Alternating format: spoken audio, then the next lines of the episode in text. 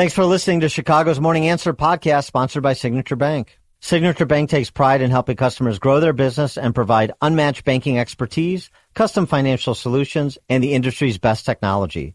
So whether you're a business looking for a deposit relationship or needs a ready source of financing, Signature Bank is the right bank for you. Call today at 773-467-5600 to hear how Signature Bank can help your business grow and thrive. Member FDIC, equal housing lender. This is Chicago's Morning Answer with Dan Proft and Amy Jacobson on AM 560. The Answer.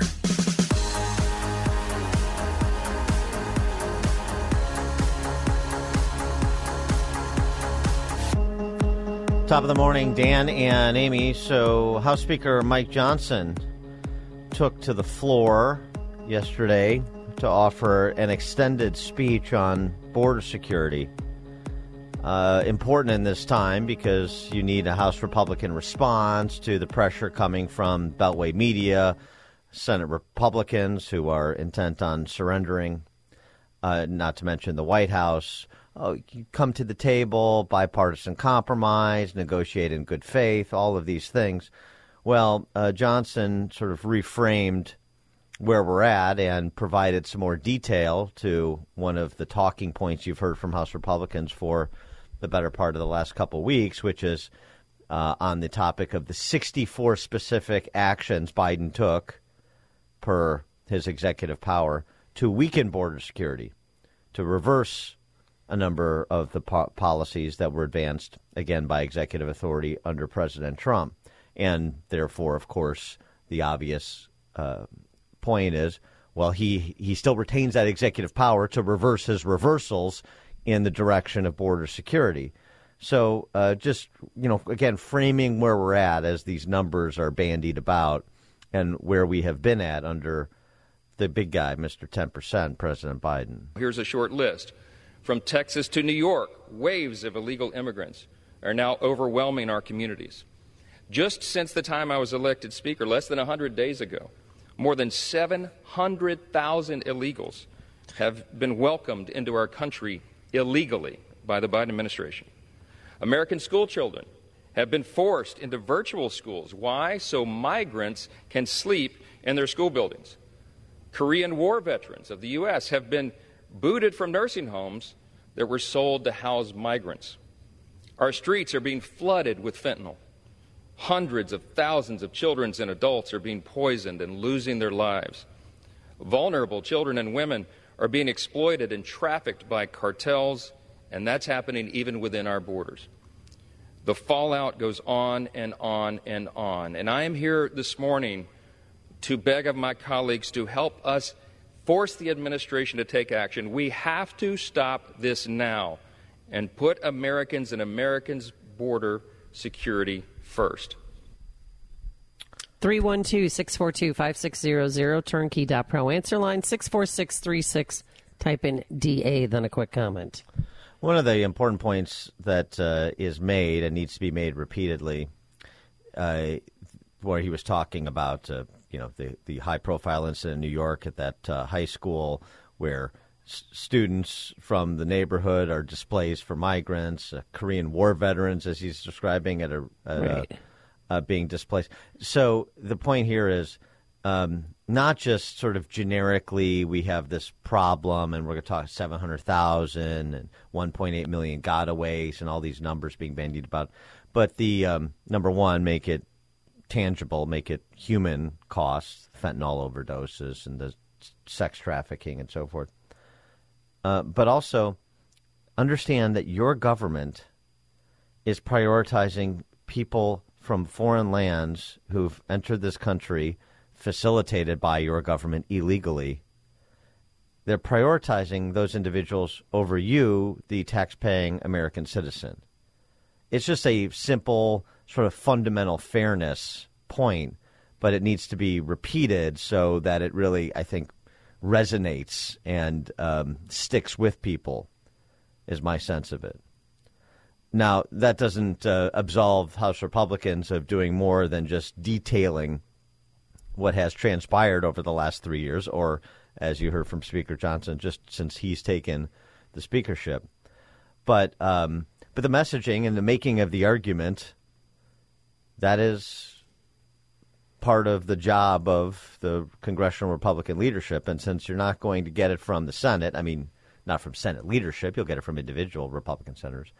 Uh, it's important that the House fill that gap. It's also important that the House uh, fly in formation with, uh, you know, the Republican presidential nominee de facto. That would be one former President Donald Trump, wouldn't it? So uh, Johnson uh, continued. Okay, so now pulling back. I mean, again, some of what he described there, just since he took the speakership. Right. Well, one thing that he missed is what's going on in Denver. And it's so bad that even NBC Nightly News covered the story, regardless. I mean, they did do it on a Friday, but it was last Friday. They interviewed the principal of a school, Dan, who he's overwhelmed. He normally gets five to 10 new students a year.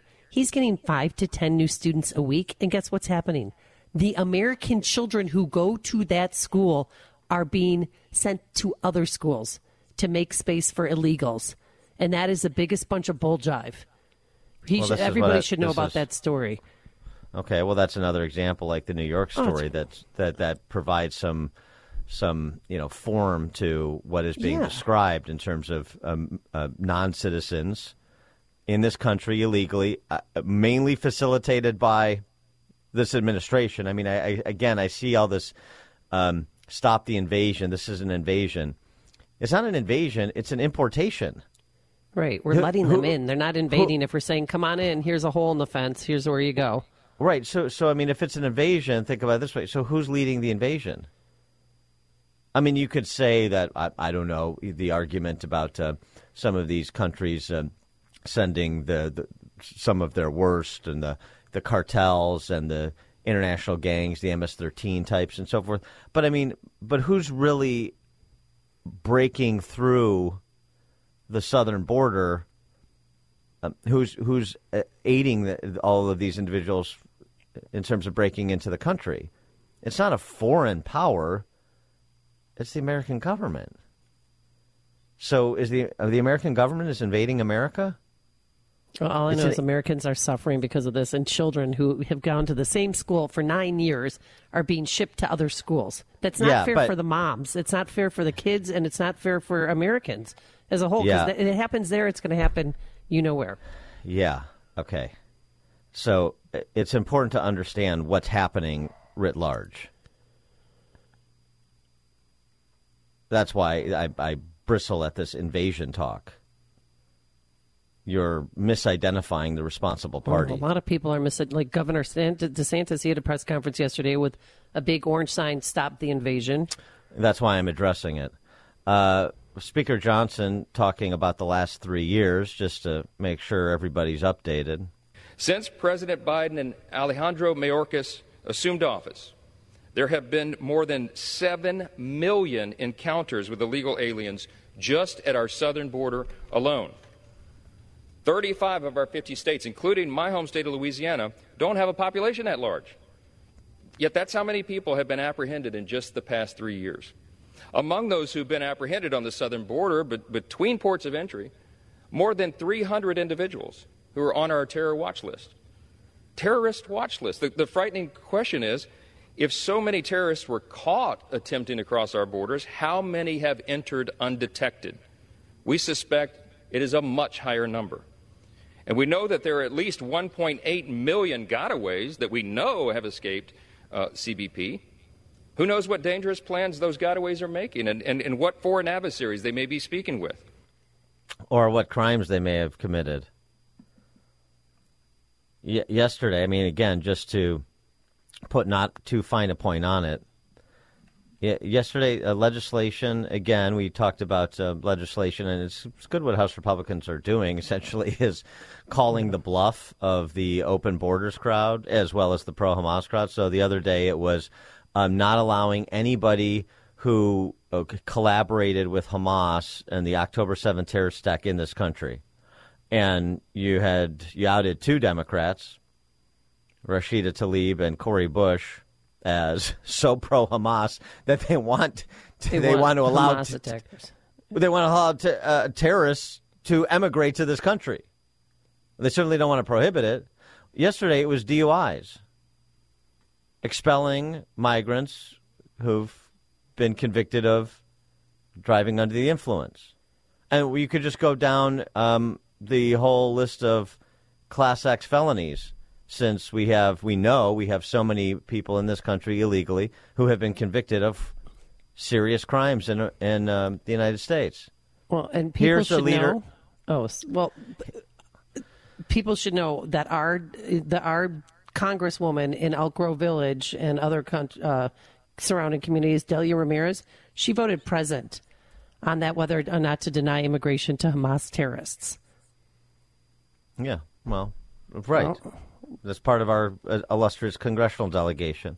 On this matter of migrant DUIs and expelling them, you know, deporting them, Pramil Jayapal, she is the uh, band manager of the Socialist Spice Girls. Uh, here's what she said on the House floor yesterday.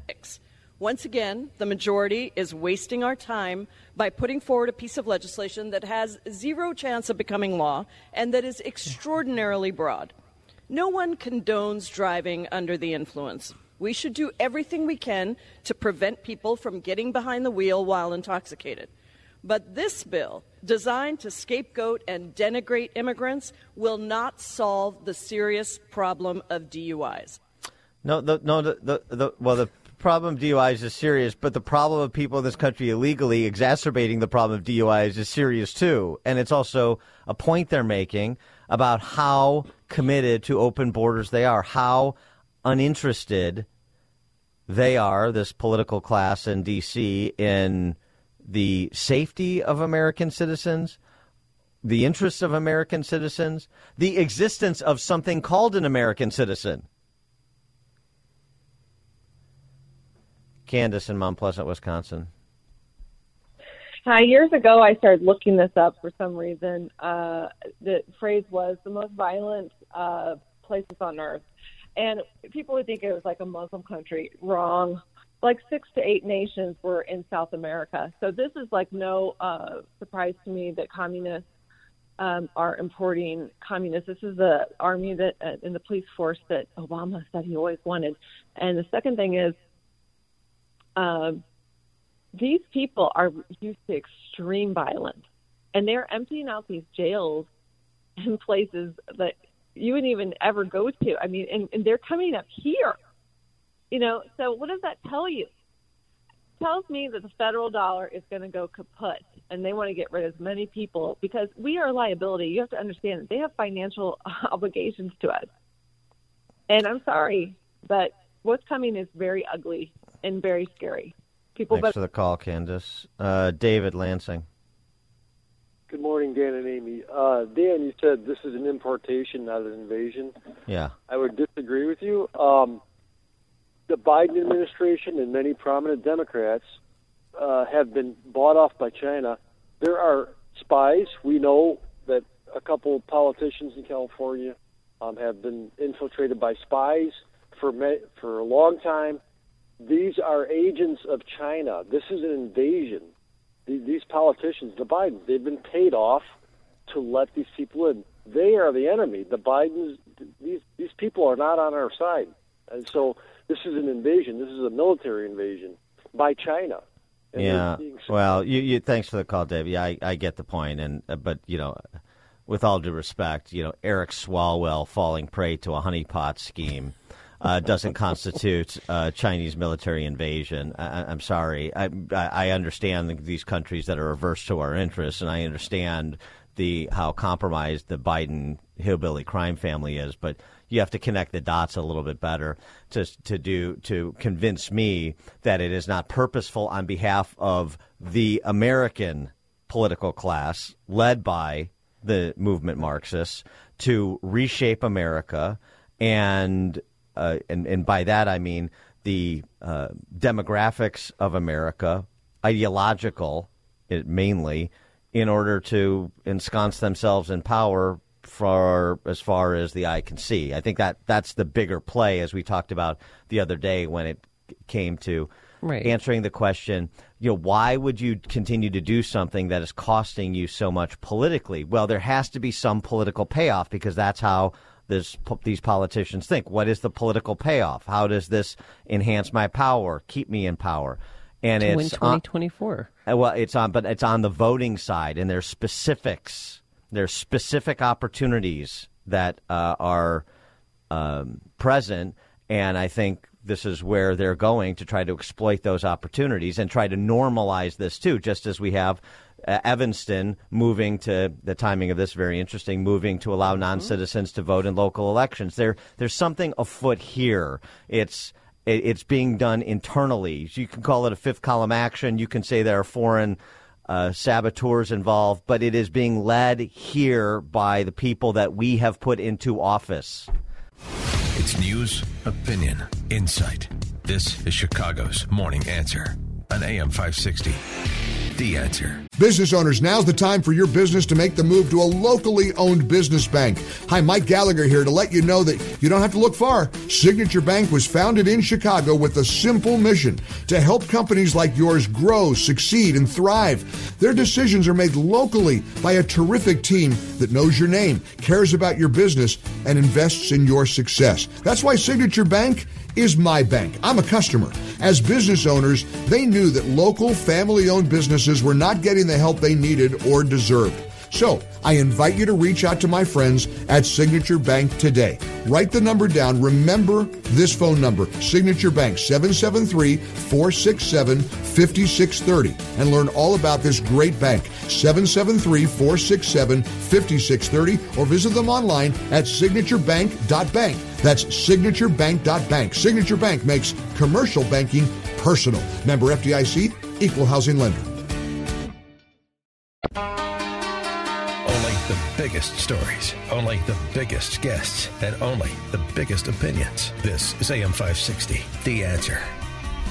Top of the morning, Dan and Amy talking about uh, House Speaker Mike Johnson's speech on the House floor yesterday, uh, outlining in some detail the uh, situation at the border and the different perspectives House Republicans have as compared to some of their Senate colleagues, and certainly as compared to the White House, responding to some of the uh, charges that have been leveled by the Biden White House against House Republicans in an effort to, you know, try to put this back on House Republicans for being obstructionist rather than uh, Biden the Biden administration taking the blame for uh, codifying lawlessness at the border. And uh, he went through a couple uh, specifics. You know, he's got this list of 64, 64 actions Biden has taken to weaken the border, taken by himself. So he didn't need us, and he still doesn't. Although we're happy to provide a framework, HR two, for him to use to, you know, paint by numbers. Just a couple examples Mike Johnson gave during his remarks to put some specifics to this. Among the 64 executive actions Biden has taken to weaken border security, well, how about the wall? The day he took office, the very first day that he walked into the Oval Office, President Biden revoked Executive Order 9844. You know what that did? It ended construction of the border wall that Congress had already paid for. Everybody's seen the images on TV, the materials out there rotting in the sun and the, and the, the elements. Why? Because Joe Biden decided unilaterally he didn't want a wall. Uh, the end of Title 42. In February 2021, the, the, administration stopped applying Title 42 expulsions to children and incentivized, by doing that, incentivized families to send unaccompanied children through Mexico under the watch of who? Cartels and traffickers. Ugh. Since then, the administration has lost track. They admit to this number, they admit that they've lost track of more than 80,000 unaccompanied children somewhere in the U.S. Right. It's a reminder of how inhumane the open borders policy is. It's not yep. just uh, with respect to American citizens, it's also with respect to, um, well, kids from around the world. Remember that day in December when they had 12,000 people come in? There were 391 kids that were unaccompanied. And they showed videos at the Houston station, and one kid just looked scared out of her mind. And I just, I can't even imagine what they went through and what they were, you know, transferred, like what, what deals were made. This is the it compassionate. Is so this is the com- this is the compassionate uh, position Ugh. to open the borders. and lose track of 85,000 kids who came here unaccompanied because of what you incentivized families to do, um, or the opportunities you provided cartels and traffickers to exploit. Combination of the two. Um, remain in Mexico, and you know it's important to just detail these as as Mike Johnson did. It's important to. I've got the receipts right here. I can show you my receipts to prove what I'm saying. It, I'll continue. In October 2021, the Biden administration revoked the migrant protection protocols that had been instituted under President Trump. That's the, the, the policy that we all know uh, colloquially as Remain in Mexico, right? The Remain in Mexico policy kept asylum seekers in a safe haven third country while they were seeking asylum in the United States. You know why that works so magically well? Because it sent a message around the world that yep. you shouldn't pay your life savings to a cartel to traffic you through Mexico, Mexico and drop you over the U.S. border because you're not going to be dropped over the U.S. border. Hey, save your time and treasure and trouble. Don't take that dangerous journey because the word goes out on social media to countries all around the world, they're not going to let you in. And if these executive actions didn't generate this uh, lawlessness we have at the border and all the numbers we previously detailed 1.8 million gotaways, 7 million illegal encounters in the last three years. If these policies didn't uh, serve as the proximate cause, then what did? Just uh, global migratory patterns, uh, as the um, as John Kirby and others would have you believe. You know, mi- migration is happening everywhere. That's all very interesting uh, why, uh, to this extent, at our southern border, uh, and so dis- distinct from just a couple of years ago, the topography of the world and the places that people are coming from has not changed that much. Yes, there are countries that are war torn, like Ukraine, and that's a separate category. And uh, countries like Afghanistan, where we had allies who served as interpreters with our forces, and we needed to make provisions, although we did a terrible job, uh, for for for people who who who who put their lives on the line to support the U.S. mission in Afghanistan, and they should be uh, they should have the promises that we made kept. Um, but but I mean that whole I mean they they have no answer. They have no explanation because the explanation for why things are the way they are is obvious and it's be, being detailed or was detailed yesterday for the better part of 30 minutes by Mike Johnson. Those are just a few substantive examples. I really like him. I mean, he's growing on me, isn't he? Growing on you? Well, I, I, he's a smart guy. He's very measured. He is yep. uh, substantive. I mean, he lays out the case like a good lawyer will. And the only thing I would say, well, there's two things I'd say about Mike Johnson, what wasn't in the speech. What? One is the uh, voting issue that we talked about earlier this week. Oh, if yeah, I've if if I've got the Cleta Mitchell memo, then somebody maybe uh, you know I don't I don't know I'll mail it to Mike Johnson or uh, email it to out. him. but but I mean right so w- you have to start talking about this. We the House Republicans in addition to legislation like you know banning Hamas collaborators from entering this country, ex- deporting migrants who've been convicted of DUI and other violent other crimes and violent crimes.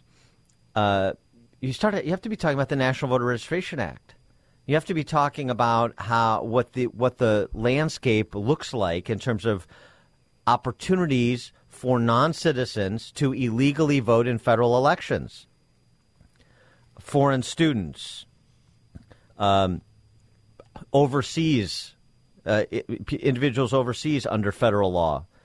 That you know, federal law that was originally conceived for to make it easier for military families to vote while deployed overseas. But uh, as was detailed in Cleta Mitchell's memo, this is the renowned election attorney who put this uh, memo together that right. should be like a, you know, a, a, a, clarion On call for. Republican action. Um, so overseas, 63% in 2020 of those overseas votes were civilian. And I mean, if and if she knows that the there are these opportunities to exploit, and they're more easily exploited when you have 1.8 million gotaways, well, guess the, then the NGOs who the left wing NGOs who facilitate the illegal entry and who have voter registration programs know. And what do we know, as she uh, asked in that memo, about uh, Department of Homeland Security? right? The Biden administration has directed Department of Homeland Security to uh, uh, uh, make contact with everyone in this country uh, that's encountered. So seven million illegal encounters. So, I mean, is there is there any concern about um, subterranean voter registration programs? I mean, these are just I, I don't know, but I I know what Cleta Mitchell laid out very soberly, and if you read the memo and and listen to our distillation of it then you see. I, I mean, it's the, very the- concerned. Well, the opportunities for illegal voting are manifest. Right. Well, it makes me think that that's why they've been letting thousands of people in for the last three years. I mean, thousands a day for the last three years to rig this election, or not? Well- ri- just guarantee a win. Well, it makes me think that too, and and so that this is why I say, well, so why we need Speaker Johnson to start talking about what the National Re- Registration uh, Voter Registration Act provides and doesn't provide, what reforms are needed to that, and that needs to be advanced. This needs to be part of the conversation. The other piece, of course, is that as much uh, saber rattling as he did and as much detail as he provided, uh, and separation from Senate Republicans trying to negotiate a surrender. Well, if it's as serious as you say, 300 uh, no, known or suspected terrorists and so on and so and, and, and all of the other details that have been uh, provided, then why aren't you shutting it down? Why aren't you closing the wallet and saying nothing shall pass, no spending will be approved until and unless? 312 642 5600, turnkey.pro answer line. You can also reach us on our text line, which is up and running this morning, 64636. Type in DA, then a quick comment. Because here's what's going on in the country. Uh, in places like Massachusetts, which is, uh, you know, there's competition, leading the way to try to find long term housing solutions for people in this country uh, illegally, people in this country legally but illegally, if you know what I mean, because of the elimination of remain in Mexico. Some have an asylum, uh, uh, you know, filed an asylum application and have paperwork that indicates court date, but they shouldn't be in this country. So legally, illegally is sort of my hybrid there. But anyway, um, you know, the plan is, uh, hey, uh, you're staying in Massachusetts and Governor Maura Healey there, and normally I wouldn't question uh, Maura Healey because she's a lesbian, and we know they're magical people in politics. Uh, Maura Healey on her commitment to find long-term housing for migrants that have made their way to Massachusetts. emotional, guys, okay? Because I'm committed to this. Little kids need to be able to breathe clean air. They need to be able to access swimming pools. They need to have lifeguards there who are going to teach them how to swim. And they need to have activities. I don't know what we're going to do for a couple, three months. I'll call universities, I'll call other places. The governor went on to say she is also looking at other locations, but has not said exactly where. You know, she's only talking about people in this country illegally. She's talking about migrants. She's not talking about uh, kids that are uh, residents of Boston or Cambridge, Massachusetts. She's just talking about those new arrivals, as they are wont to say. She turned Yeah, one 'cause rec- they- she turned they one wanna get 'em out of recreational. Logan- Okay, sorry. Go on. She turned one recreational center in a predominantly black neighborhood into a facility to house illegal immigrants. That did not sit well with the neighborhood, but you know, like you see in Chicago. Well, the hell with you. Who are you? You're just a you're just a American citizen who resides in Chicago and pays taxes. Who are you? Not we have other winning mes- priorities. not a winning message that she had there, and shame on her. She knows she's hurting her the Americans, the Bostonians, and she's not doing anything more about it and crying like a baby. You're the governor of the gosh darn state. You can say no. And what they're trying to do, Dan, is take the people, the illegals who are in Logan Airport, and move them there. And she's so naive to think it's just going to be a few months. Bull jive. Once she turns that over to them, they're not getting it back. We're never getting the Broadway Armory back. Ever. Yeah. Yeah. No, you- we're, we're, there's seven park districts we're not getting back. She's not going to get that back. She's you're missing the point. illegal. You, you may or may not get it back. At some point, you'll probably get it back. You're missing the point. It's not about your park district building, and it's not about this rec center in Boston. It's about permanent residency for people in this country illegally. That's what this is about. One form or the other. We'll, we'll, we'll commandeer government buildings for as long as we need. We'll put you at O'Hare Airport or, or uh, you know, airports around the country, Atlanta. We've seen videos. Uh, we'll put you uh, at a rec center in Boston.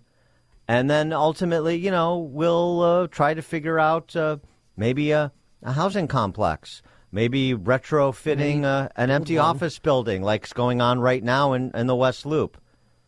But the, the play is not the building. The play is permanent location in the United States, regardless of, well, regardless of anything documentation, criminal history, uh, ability to uh, and desire to work so you're not a, a effectively a ward of the state. All that's out the window.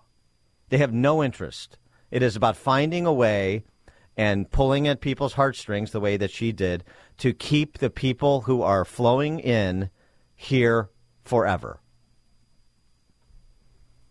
Brian in St. John, Indiana. What's good, Captain? Uh, so I stopped listening to you guys back in April because I can't afford to be getting heated at 5:30 in the morning. but uh, I called the comments about the Socialist Spice Girl band manager and then I heard the governor of Massachusetts say something about the kids deserve swimming pools. Like, are you kidding me, man? Like my and my and li- well, lifeguards too. too. Yeah. My my kids like a swimming pool too. You know what I mean? But you're just an American citizen. Yeah, give yeah. it to the illegals. But, uh, the they need to swim the too. About the the band manager. Uh, you know, she was talking about it's unnecessary to have these law uh, to try to pass a law that's not going to pass you and I both know she knows fully that it's just going to put them on a record of not wanting to export a uh, an illegal immigrant for having a DUI. So I just found it incredible how she spun that because uh, you and I know why they would do that, and she's just spinning it opposite. So right. Thanks for the call, Brian. Well, right. To, yeah. Oh, you're uh, uh, leveling up legislation that has no chance of passing. Uh, I'm sorry. Is that the standard? Because if it's the standard, then what were you guys doing trying to federalize elections for the first two years of this administration when you knew that wasn't going to pass? And all the other things that you've attempted to do that you knew weren't going to pass because you're driving a discussion to its ultimate end. And you may not get it this session, and you may not get it next session, but you're going to keep at it. And frankly, the left is better when it comes to that sort of stick to itiveness than is the right. So don't be disabused. Oh, you're wasting time. It's symbolic because it's not going to pass. Um, the, the, the, the, the legislative act, a legislative bill, is a vehicle to drive debate and understanding, to persuade people to a position, to create political pressure on politicians that are susceptible to it. Yeah, so don't listen to Jayapal I mean, if you know, there's too much competition to designate her as the most disingenuous member of the House, but she's certainly in the conversation. Uh, Kip in Stillman Valley. Yeah, hey, uh, this is something of food for thought. When's uh, United States citizen going to uh, United States citizen going to be considered an occupier like uh, the Israelis are in Israel? With the, I mean, how can you run a sanction against four Israelis that we don't really know what happened, but but Biden put uh, sanctions on these people. You know, it, it, it that's in the on, news. San- and, sanctions on who? Who are you talking uh, about? On four Israeli settlers attacking uh, uh, the Palestinians. It's been on the news. Yeah, just recently. So uh, he's did an executive order, and uh, Blinken talked about it, and that you know because they're trying to crack down on Israelis attacking Palestinians. So, I mean, when are we get that we're getting not necessarily invaded? I, I understand where you're coming from. Uh, citizens of the United States are going to be considered an occupier of their own country. Have a great day. Thanks for the call. Yeah. It's news, opinion, insight. This is Chicago's Morning Answer on AM 560. The answer. Business owners, now's the time for your business to make the move to a locally owned business bank. Hi, Mike Gallagher here to let you know that you don't have to look far. Signature Bank was founded in Chicago with a simple mission to help companies like yours grow, succeed, and thrive. Their decisions are made locally by a terrific team that knows your name, cares about your business, and invests in your success. That's why Signature Bank is my bank. I'm a customer. As business owners, they knew that local family owned businesses were not getting the help they needed or deserved. So, I invite you to reach out to my friends at Signature Bank today. Write the number down. Remember this phone number Signature Bank 773 467 5630 and learn all about this great bank 773 467 5630 or visit them online at signaturebank.bank. That's signaturebank.bank. Signature Bank makes commercial banking personal. Member FDIC, equal housing lender. This is Chicago's Morning Answer with Dan Proft and Amy Jacobson on AM 560. The Answer.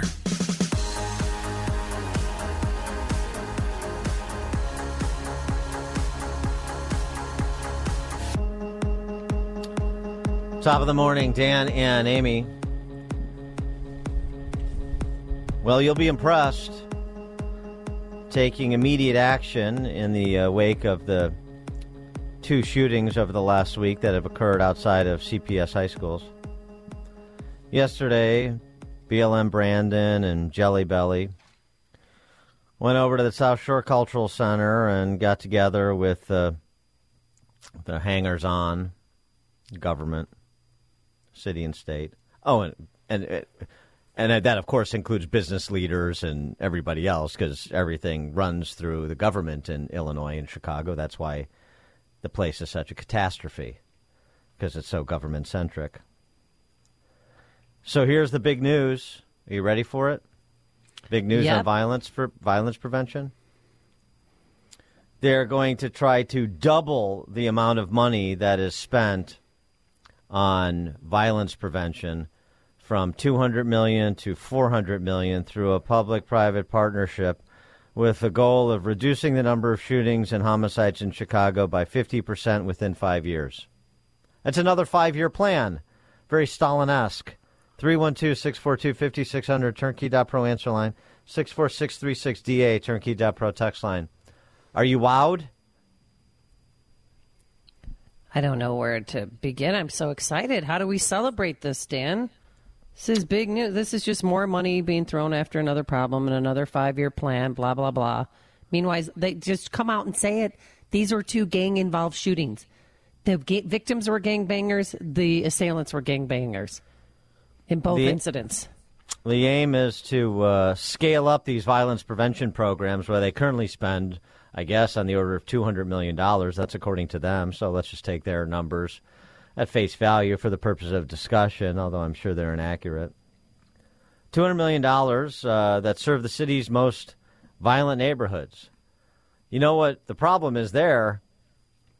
We need to be spending $400 million. And, and And- did anybody know- ask it, what do we get for our $400, $400 million? What, what did we get for the 200? And they know this how. What are the metrics? No. Mm.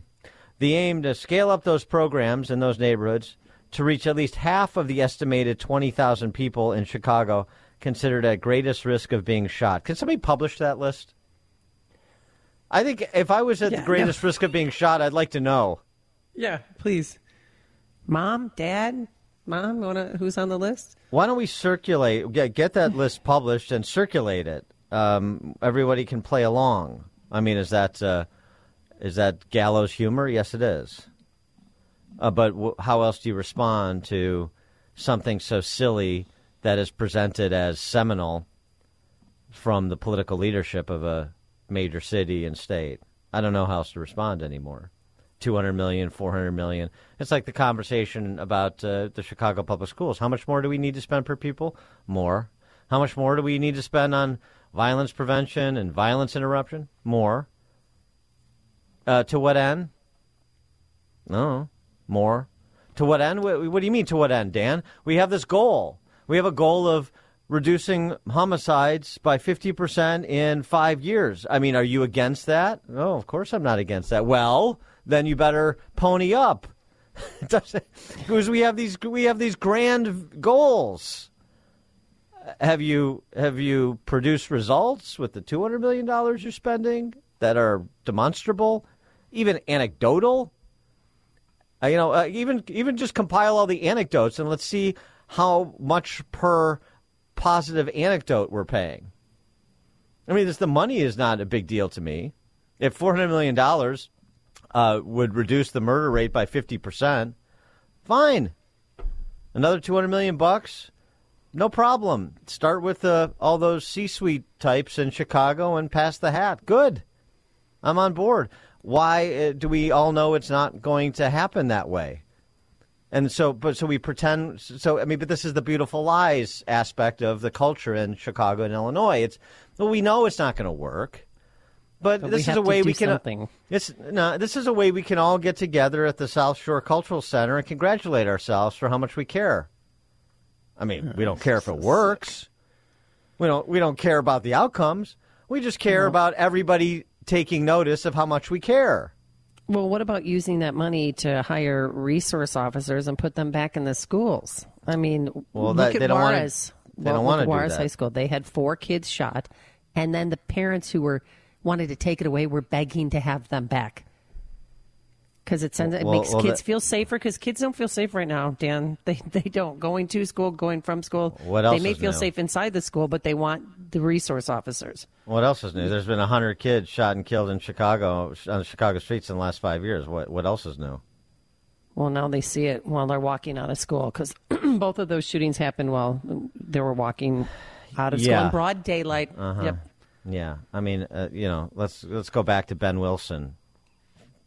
Uh, I I mean, remember pick, that. Pick the high, pick the high profile kid gunned down on the streets of your choice. Uh, they've been profiled uh, at State of the Union speeches. Hadiya Pendleton when Obama was president, and and what and what we're going to do more.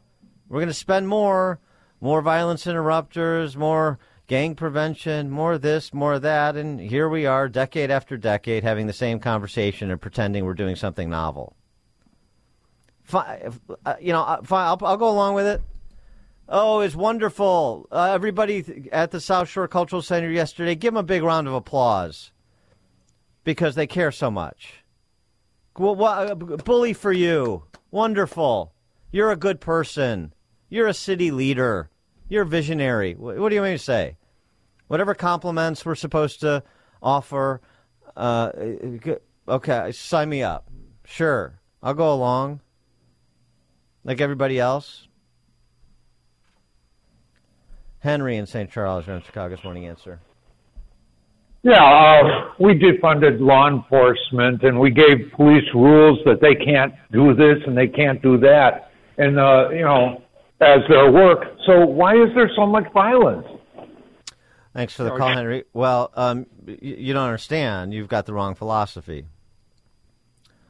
That's not. That is not the prevailing philosophy. That's not the the received wisdom from your betters in public office. Here's the received wisdom. Brian Schwalb is the AG for D.C. You know, uh, the District of Columbia was an outlier last year uh, where, yeah, violent crime went up, but even in D.C., murders were up year over year, where they were down slightly in almost all metropolitan areas off 30 year highs. But in D.C., they continued going up. In D.C., this week, of course, was the news that a former Trump administration official was carjacked, and That's is right. the last I heard, he was in critical condition in a parking lot in D.C. coming from uh, his, you know, his job, and this, of course, is uh, endemic, like it is in Chicago. So, um, to uh, Henry's uh, antiquated understanding of how you deal with violent crime, here's uh, the D.C. Attorney General Brian Schwalb talking about it. We as a city and a community need to be much more focused on prevention and surrounding young people and their families with resources Yeah, if we want to be safer in the long run. We cannot prosecute and arrest our way out of it. Yep. Don't worry about arresting and prosecuting. No, can't do that. You got to spend money. Social service providers, wraparound services at the schools. Can't arrest and, and prosecute your way out of it, but you can't spend your way out of it. That's what we know, or that's what we're told. It's everywhere. Same philosophy. How about this? You ready for more? Uh, oh, yeah. Baltimore, New York City, Philadelphia, Seattle, Austin. Uh, some members of their various city councils had a little confab yesterday, a little call to talk about carjackings. They're on the same page as Brian Schwalb in D.C. They're on the same page as BLM Brandon and Jelly Belly in Illinois. Take a listen to these guys. I mean, it's you know you're going to hear from councilmen from Seattle and Baltimore. The, the, names don't matter because they're interchangeable parts. It's like uh, playing Mr. Potato Head with city council members and mayors and governors. You could rearrange the faces, and it's still the same potato head. It traumatizes our communities. It happens every day. Kias and Hyundai stolen and used to fuel crime. The failure of Kia and Hyundai to install industry standard theft prevention technology in their vehicles has left our cities to clean up the mess. We heard today from folks in Baltimore, uh, in New York, in Austin. Today, Seattle City Council member Tammy Morales taking aim at car makers, demanding they recall and repair models that are easy to steal. The resolution and the lawsuit are really about corporate responsibility. The most familiar part of Kia theft is this stolen cars used as battering rams to bust into businesses. No doubt you've seen it plenty of times, but somehow this was news to Councilmember Morales. Well, that's a good question. I haven't heard that these stolen cars are being used for smash and grab. Morales acknowledged Kia thieves often get away unafraid to run from police. It is young people who can very easily access these cars and who are stealing them. Do you think there should be stiffer penalties when people do steal these cars? Well, I think there are penalties for car theft, and those should be, uh, you know, they should be, folks who steal them should be held accountable. In any event, Morales wants the companies to pay the city for the costs of dealing with the stolen Kias and Hyundais. As for the incentive for youth to steal the cars, in court, do you think the lack of deterrent from getting caught or not being chased, do you think that plays into the decision by some of these young folks to steal these cars? Well, I won't speak to the motivations of young people, uh, except to say that they are young people. Um, and when issued a challenge, especially on something like social media, they like to take it up. Issued a challenge on something like social media, like take it up, like this is fun. Like we're challenging yeah. you to run oh a five God. minute mile. Or eat a Tide Pod. Oh my God. This is so great. Look at me. So again, the uh, the uh, carjackings, as you've heard here, it's uh, the car manufacturer's responsibility, and that's main. That's the main problem here. It's not the carjackers, and of course, if uh, if Kia and Hyundai made their cars un, you know, uh, uh, unbreakable, unhijackable, yeah, something like that. not I a guess. word. I just if, made it up. If there yeah. if there is such a way to do that, then then they would then carjackings would just end because it's only the existence of Kia and Hyundai that we have carjackings. That's the only reason. They w- they wouldn't carjack another car. They're not going to carjack a Camry. All these people being carjacked and murdered or injured, guns pointed to their head. Um, it doesn't. It, it, it the make and model really matter. But this is so that's that's leaders from across metropolitan areas. How about Gavin Newsom, Governor Patrick Bateman in California?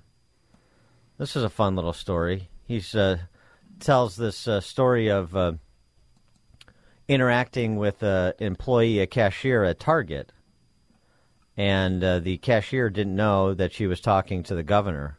Oh, how dare she! Some guy walks out and drops something. My 14 year old says, Sir, uh, you dropped this. And he comes back, he picks it up, and keeps walking out. As we're checking out, the woman says, Oh, he's just walking out. He didn't pay for that. I said, Well, why aren't you stopping him? She goes, Oh, the governor. Swear to God, true story. On my mom's grave. The governor lowered the threshold. There's no, there's no, there's no accountability. There's no. I said that's just not true. And she, I, she I said we have the tenth toughest, nine hundred fifty dollars, the tenth toughest in America. She doesn't even know what I was talking about. And I said, it's just not true. They're still stopped. They said, well, we don't stop them because the governor. And then she goes, she looks at me twice and then she freaks out.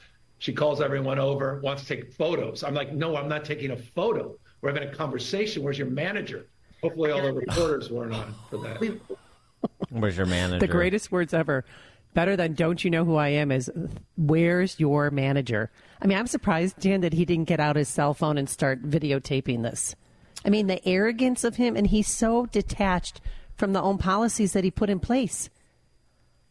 He's Yeah. a disgrace. I mean, a leader divorced from the consequences of his policies. And the um, the other part of this too, which is why these urban centers are so depressing, is that this, when she recognizes the clerk, if you're to believe Patrick Bateman's telling of the story, which is hard to believe anything he says, she recognizes he's the governor, and she immediately wants a selfie, and she calls people around and say, "Oh, look, the governor's here." I mean, the governor that you were just decrying because he lets people rob you blind and you're to turn a, you're you're you're not to do anything and Target is probably telling you the same thing that the governor is telling you because of the governor's policies and the political class in California. And now you want a selfie from him because you're so addled by celebrity?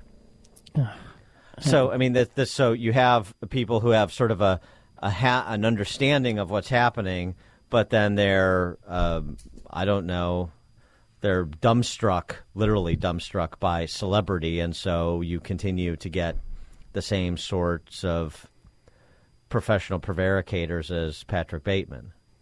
Well, and what he could do is reverse Proposition 47, which emboldens those criminals so they can Well, steal up to, but not over $950. What he could but do. that's too deep for him.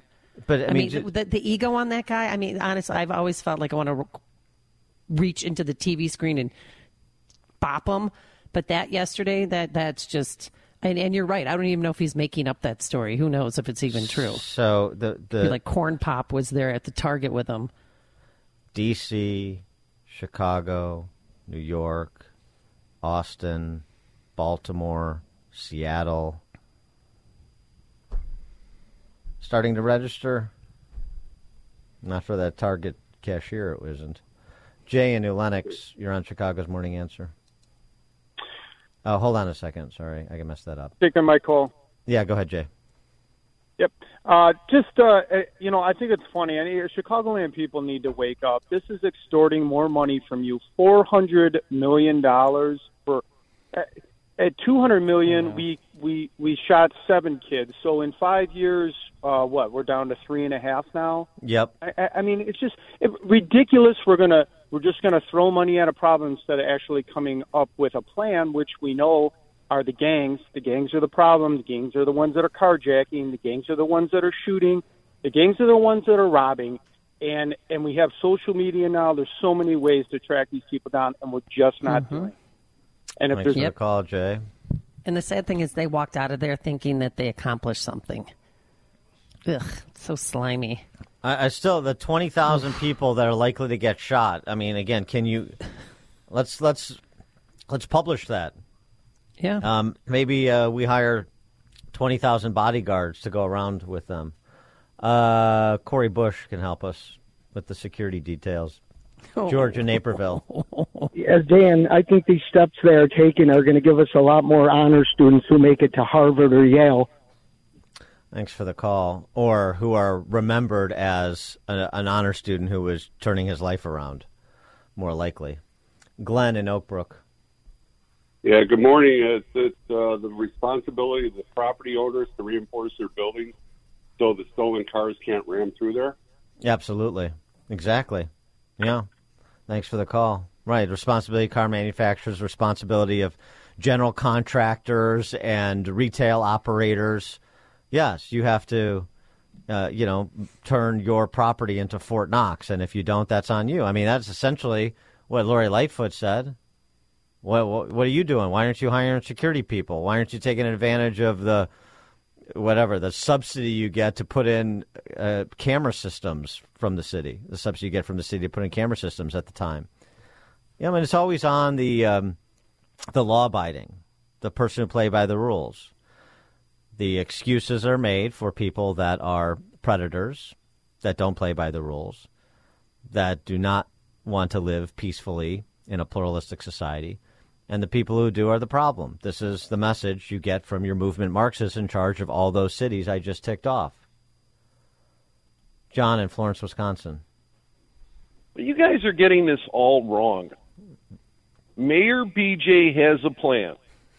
Now, if you're going to pay $200 towards Mayor BJ or $400 to Mayor 400 million to Mayor BJ, it's just a matter of negotiation. And Chicago, it's still being from Chicago, you have to realize there's a difference between giving to Mayor BJ or getting from Mayor BJ. You know, four hundred million. You know, that's that's all I got to say. This uh, happy uh, happy ground rat day today, folks. Thanks for the call, John. Oh, that's right. Punxsutawney Groundhog Phil, is that today? Yeah, that's today. Oh. Well, well, we're deep in it. Neither you and I belong to that. Uh, Sean and Darien. Yeah, good morning, guys. Yeah, I mean, these they talk about these kids like they're like they're straight A honor roll students. They're nothing but punks. They're gangbangers. They they're not raised properly. There's no parents in the home. It goes back to that, and it goes back to the respect for law enforcement. Go back to the old police ways. Put the fear of God in them. Put them behind bars, and it's over. It's all cleaned up. Thanks. Thanks for the call, Sean. Not going to happen. Dan and Amy, Chicago's Morning Answer. You're listening to Chicago's Morning Answer with Dan Proft and Amy Jacobson on AM 560. The Answer.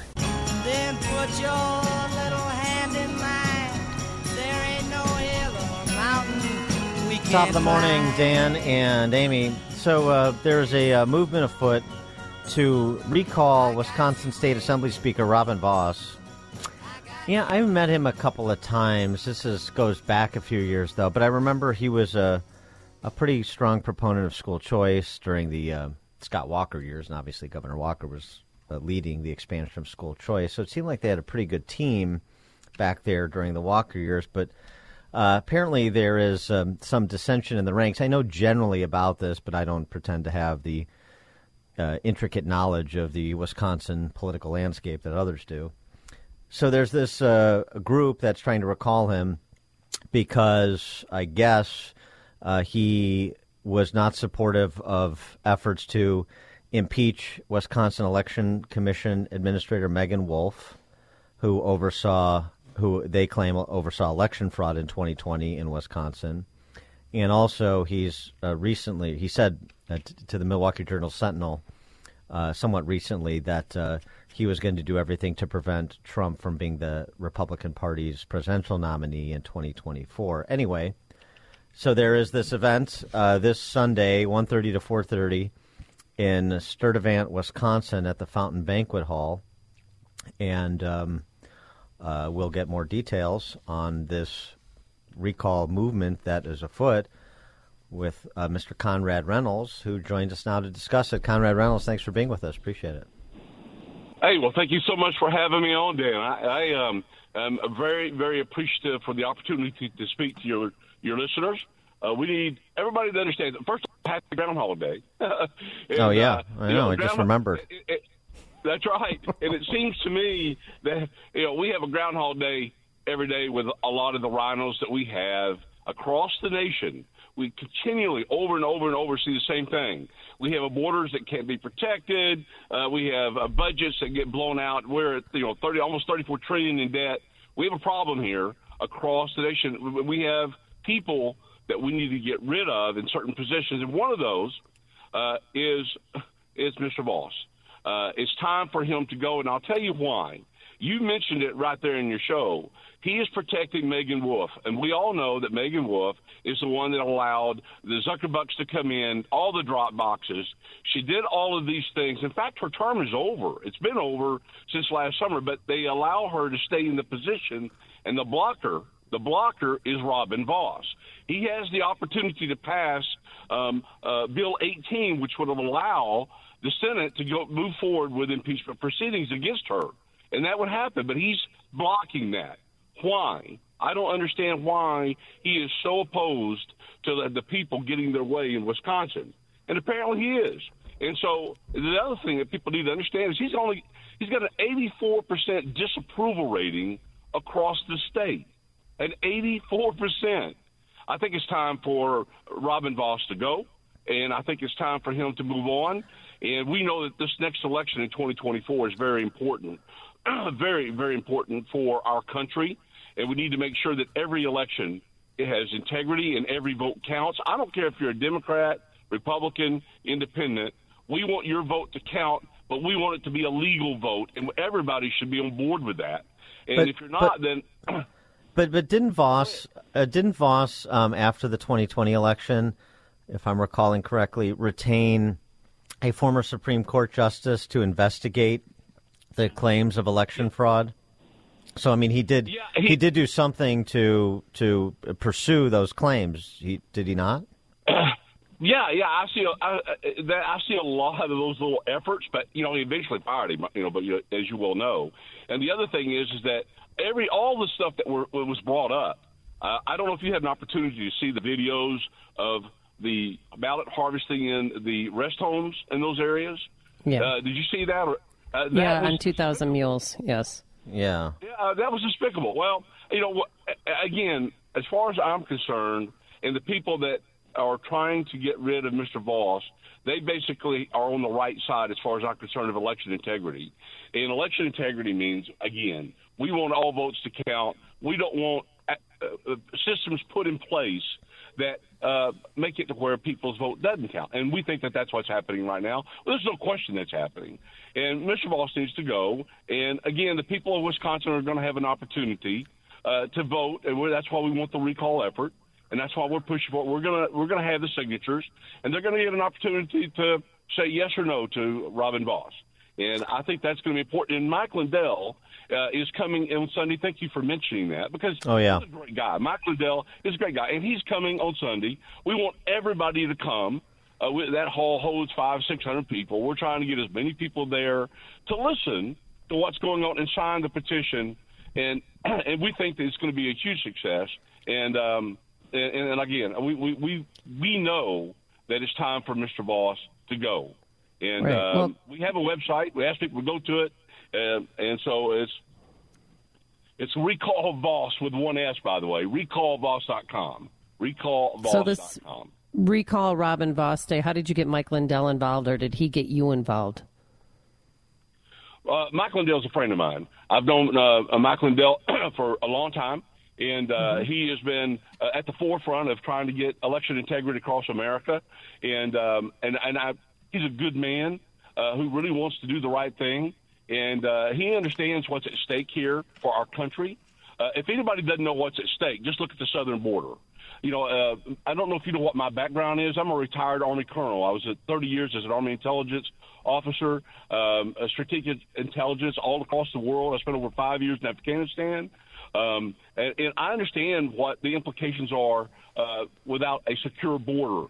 We've got people coming across, and we need to fix that, and no one is. So, national security across the board, across America, is important. And and, and Mike Lindell understands that, and that's why I'm here. And he makes a heck of a pillow too. I understand. Yeah. I love the I love the my pillow. So Well, he also makes slippers, and he also makes towels and Dog beds and yeah, no, I'm I know wearing everything. the slippers right now. You don't have to tell yeah, me, Colonel. exactly. I got you. Yeah. Well, he uh, get- he's got he can make and, and they're really good. I, I mean, I'm not just saying he really is, but um, just a good man. I mean, you know, uh, they try to destroy him, but it's not about uh, Mike Lindell. Other than he's coming and people have an opportunity to meet him, it really is about you know election integrity, election security here. There's a lot of people. I've met so many good people here who want to get rid of Mr. Vos. And you know what? He's been there for a long, long time. And one thing I've learned that nobody's indispensable. Uh, I think Charles de Gaulle said, you know, the cemetery is full of indispensable people. Right. I mean, you know, the, the fact is, you know, no one's indispensable, and and uh, and you stay in places too long, you get too much power, you stay there, and it becomes a a problem. Uh, even in the military, you know, some of our best commanders, I mean, they're only there for three years and then move on. There are good, talented people that can step in, and that's what we really need in America. We need to get rid of a lot of these RINOs, and we need to get people in that will actually do the right thing. Let me let me ask you about this uh, a little bit more about this recall because I just want to understand like the real the point of it because I, I understand that um, that uh, that uh, election commissioner um, is she, she can't. There's a court order that prevents her from being removed. Um, I understand that, and I also understand that even if you replace Vos, sort of like replacing McCarthy, um, the Wisconsin uh, House doesn't have the Assembly doesn't have the votes to override Tony Evers' vetoes. So what, what I'm, and that's just a foundation to say this isn't necessarily about policy change. This isn't necessarily about um, actually getting rid of this election commissioner if there's a court order that prevents it. This is about punishing Robin Vos because he hasn't lived up to his responsibilities as speaker in your mind. Is that right? Uh, partly right. This is Okay. about getting rid of Meagan Wolfe. This is about getting rid of Meagan Wolfe, and Robin Vos has fought the Patriots. The people who are trying to get rid of the her out of that position because they believe that she has facilitated um, policies and procedures that are not only unlawful, but that these are policies that undermine the, the vote of the Wisconsin voter. But That but, but, but but Robin Vos can't get rid of her. blocker. But He's Robin been, Vos. he's been a blocker. So oh, you're, no, you're so He- so no, sir. So he, ha, he so what you're saying he should he should be with you guys leading the charge to get rid of her and challenge this court order. Yeah, yeah, he needs to get off his rear end, and he needs to pass this Assembly Resolution number 18, which basically all he had to do is bring it to the floor and let them vote on it. He blocked that. He's blocked that continually. He will not allow just a resolution to come to the floor to vote to let the Senate move forward with impeachment, and he's blocked it. Why? Why is he doing that? He that's all he's got to do. And why do you think he, is he is? didn't do that. Well, you, you know, I don't really know, but I know this: he's got the power to block it, and he's done it. And and and we, we've got people in power who are not letting the people of that of their state, of their county, have their say. Then that's a problem, because you know what? The people are the, the government works for the people, and they're not doing that in this point. They are blocking. And so that's why he's got to go. You know, we have got, you know, they've got great patriots across this, this country. Here locally, you've got people like Dick and Liz Uihlein, who are very big patriots trying to do the right thing. These are, uh, these people are fighting for us, okay? And you got people like Robin Vos, who's not allowing, okay, the people to have their say. And I think that everybody in America needs to understand, not just here, every other state, when you got people like Mr. Vos, who uses his power to block their right to have a hearing, to have a say, then that's when it's time that they've got too much power and it's time for them to go. And, So there's- and, and, we- Mich- and- Yeah, no, I, I, I hear you. So, so um, there's a battleground poll out. Actually, Mike Scott just reported on it that uh, Wisconsin for uh, Biden Trump is 47-47, so it's a dead heat. We know Wisconsin is one of those top four swing states, along need with. Carolina, Arizona, and um, uh, Michigan. Georgia, uh, Carolina, Arizona, and Georgia, as I was saying. Uh, and Wisconsin. So, what what will what will you guys be doing on the ground to um, to try to deliver Wisconsin for the Republicans this go around? You think it's possible? Well, uh, yeah, well, as, if it is absolutely critical for the 2024 race for the Republicans and for President Trump, but that's not what this is about right now. I'm just telling you, it's important, but that's not what it's about. What's about is what I just said. It's about Mr. Vos not listening to the people of his state who want her gone, who want Meagan Wolfe gone, and he's not willing to listen to them or do that.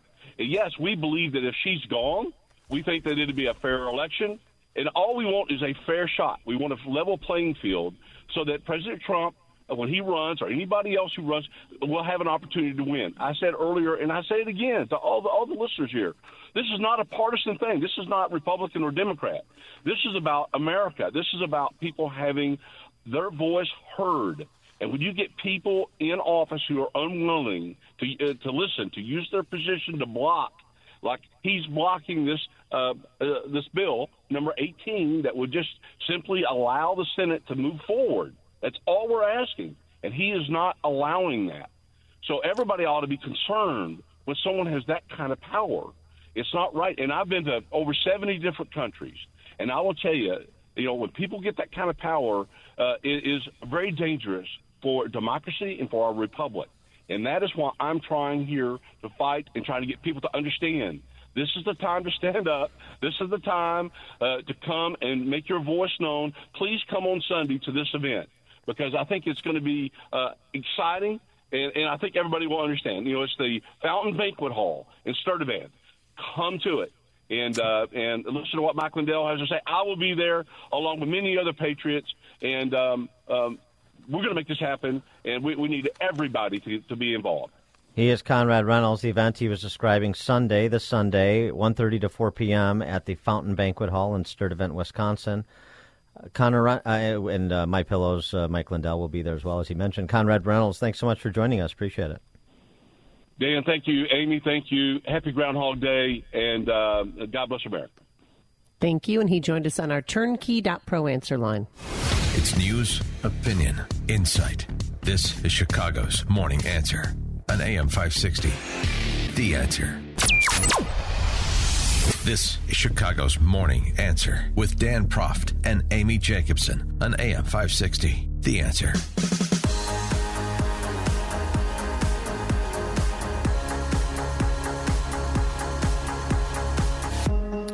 Top of the morning, Dan and Amy.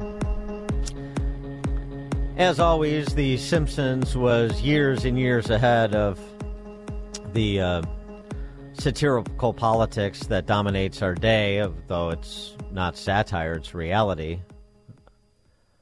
I enjoy this exchange, thinking about that, between RealClearPolitics.com's Phil Wegmann and Karine Jean-Pierre, White House spokeswoman, when it was announced that Biden will, at some point in the not too distant future, be visiting East Palestine, uh, Palestine, I should say, East Palestine, Palestine. uh, Ohio.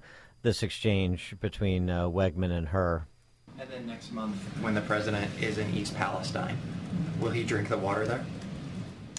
I mean, look, what I can tell you is the president's focus has been to do everything that he can to support this community from day one. We get what's going on on the ground. We understand what's going. That's why we've had the EPA. That's why we had DOT. That's why we had HHS. That's why we've had FEMA on the ground. Um, you know, this is not about some sort of like political stunt here. This is not about. This is not what this is about.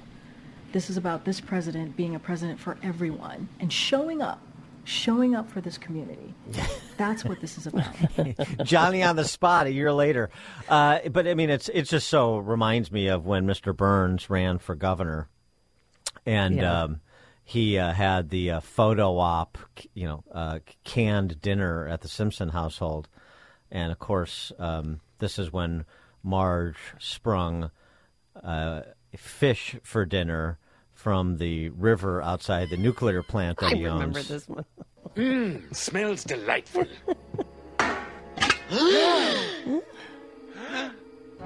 Uh oh. Oh. All right, three-eyed fish. Can I have your plate, Mr. Burns? Yeah, uh, and that uh, tubed his gubernatorial campaign in The Simpsons. So, I mean, just borrowing from Phil Wegmann, I hope somebody, when uh, the big guy, Mr. Ten Percent, shows up, offers him a glass of freshly squeezed water from the faucets of East Palestine. Oh, you know he's not going in anyone's house to even be tempted to drink that water. They would not let him touch that. And why Uh, even bother going? I mean, it's uh, you. It's just so such a photo op. because he cares. Yeah, that's why. Of course. Does anybody live there anymore? I mean, I know some. There's still some business owners there, but most people have moved out. Uh, Palestine, Palestine. It's like uh, Frankenstein, Frankenstein. Uh, John Hinderaker's, uh, president of the Center for the American Experiment, contributor to Powerline at PowerlineBlog.com. He joins us now. John, thanks as always for being with us. Um, were you uh, moved by Karine Jean-Pierre's dis- uh, description of the impetus for president to finally get over to uh, East Palestine, Ohio? So Dan, when when Joe Biden is done in East Palestine, he can come out to Golden Valley, Minnesota, and survey the wreckage of my office, which was firebombed over the weekend, uh, presumably by uh, leftists.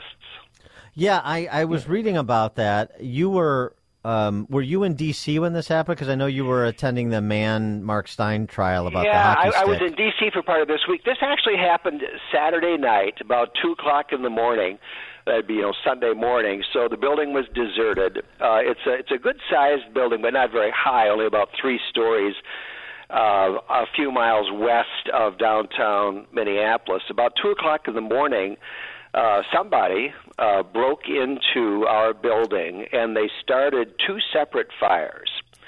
On the ground floor, they started a fire in the corridor outside my office. Now, Center of the American Experiment is the the the main conservative organization in Minnesota. We have 22 people working in that office, so it's pretty Mhm. good sized. And then we sublease space to a group called Take Charge, which reaches out primarily to young black people, encourages them to be self sufficient, you know, don't be victims, be victors, and so on. So we sublease that space to them. So in the corridor between our office and the Take Charge office, these arsonists started one fire. And then on the third floor, they started a completely different fire at the office of the Upper Midwest Law Center, which is a conservative public interest law firm, which I'm on the board of. They either started that fire right outside the UMLC office, or they may have broken the door down and fired and started the fire inside that office. It is completely destroyed. Well, you're so lucky because I know a lot of people work late night. I mean, that nobody was in the building at the time. Yeah, apparently nobody was in the building, but fortunately somebody saw the fire, called the fire department. They got there very fast. They got the fire extinguished. But it's going to be months before any part of that building reopens, and I don't know whether we will ever be able to reoccupy our offices. We may be. I'm, I'm trying to sort that out with the building, the insurance companies, uh, and so forth. But in the meantime, the Bureau of Alcohol, Tobacco, and Firearms is investigating the fire per se, you know, causes of the fire, and the FBI is looking for the perpetrators. There's no question it was arson. Uh, that that's, a given. That, that's what they've concluded. They've already concluded that. Oh yeah, no, it's uh, it's an Yeah. arson investigation. And frankly, it's obvious when you when Yeah. you start one fire on the ground floor, different fire on the third floor. You know, Right. that's not going to be a coincidence. Right. And that building is full of small businesses. There are psychologists and chiropractors and financial advisors and so forth. And you know, they didn't target any of those people. They targeted the three conservative organizations. It's the three leading conservative organizations in uh, in Minnesota. So I am working closely with the FBI to try to uh, identify potential suspects. Well, do you Uh, have a I- I hope list of potential Catholic. suspects? Yeah. Oh. I say, say that again. I said I hope you're not Catholic. Um, is the uh, is the uh, so the FBI? Uh, uh, do you think they're going to, to devote the same uh, level of intensity and resources that they devoted to finding the uh, pro-abortion uh, types that firebomb the offices of pro-life centers and pro-family off and pro-family groups and so forth? Well, I hope it's not the same, Dan. I mean, so far, so far, it seems like we've had a good cooperative relationship with them.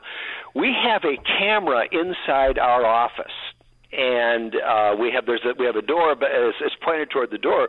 There's a glass panel, just a thin glass panel next to the door, and I understand that our camera, even though these people didn't actually enter our office, they're trying to get two for one, you know, by by starting the fire in the corridor. But I believe that our camera actually caught some of the action, some of the arson action through that glass panel. And and the only way you can really get to our building, there's a highway and then there's there's a frontage road, you know, next to the highway. And you can't really get to our building except on that frontage road. There are cameras on that road.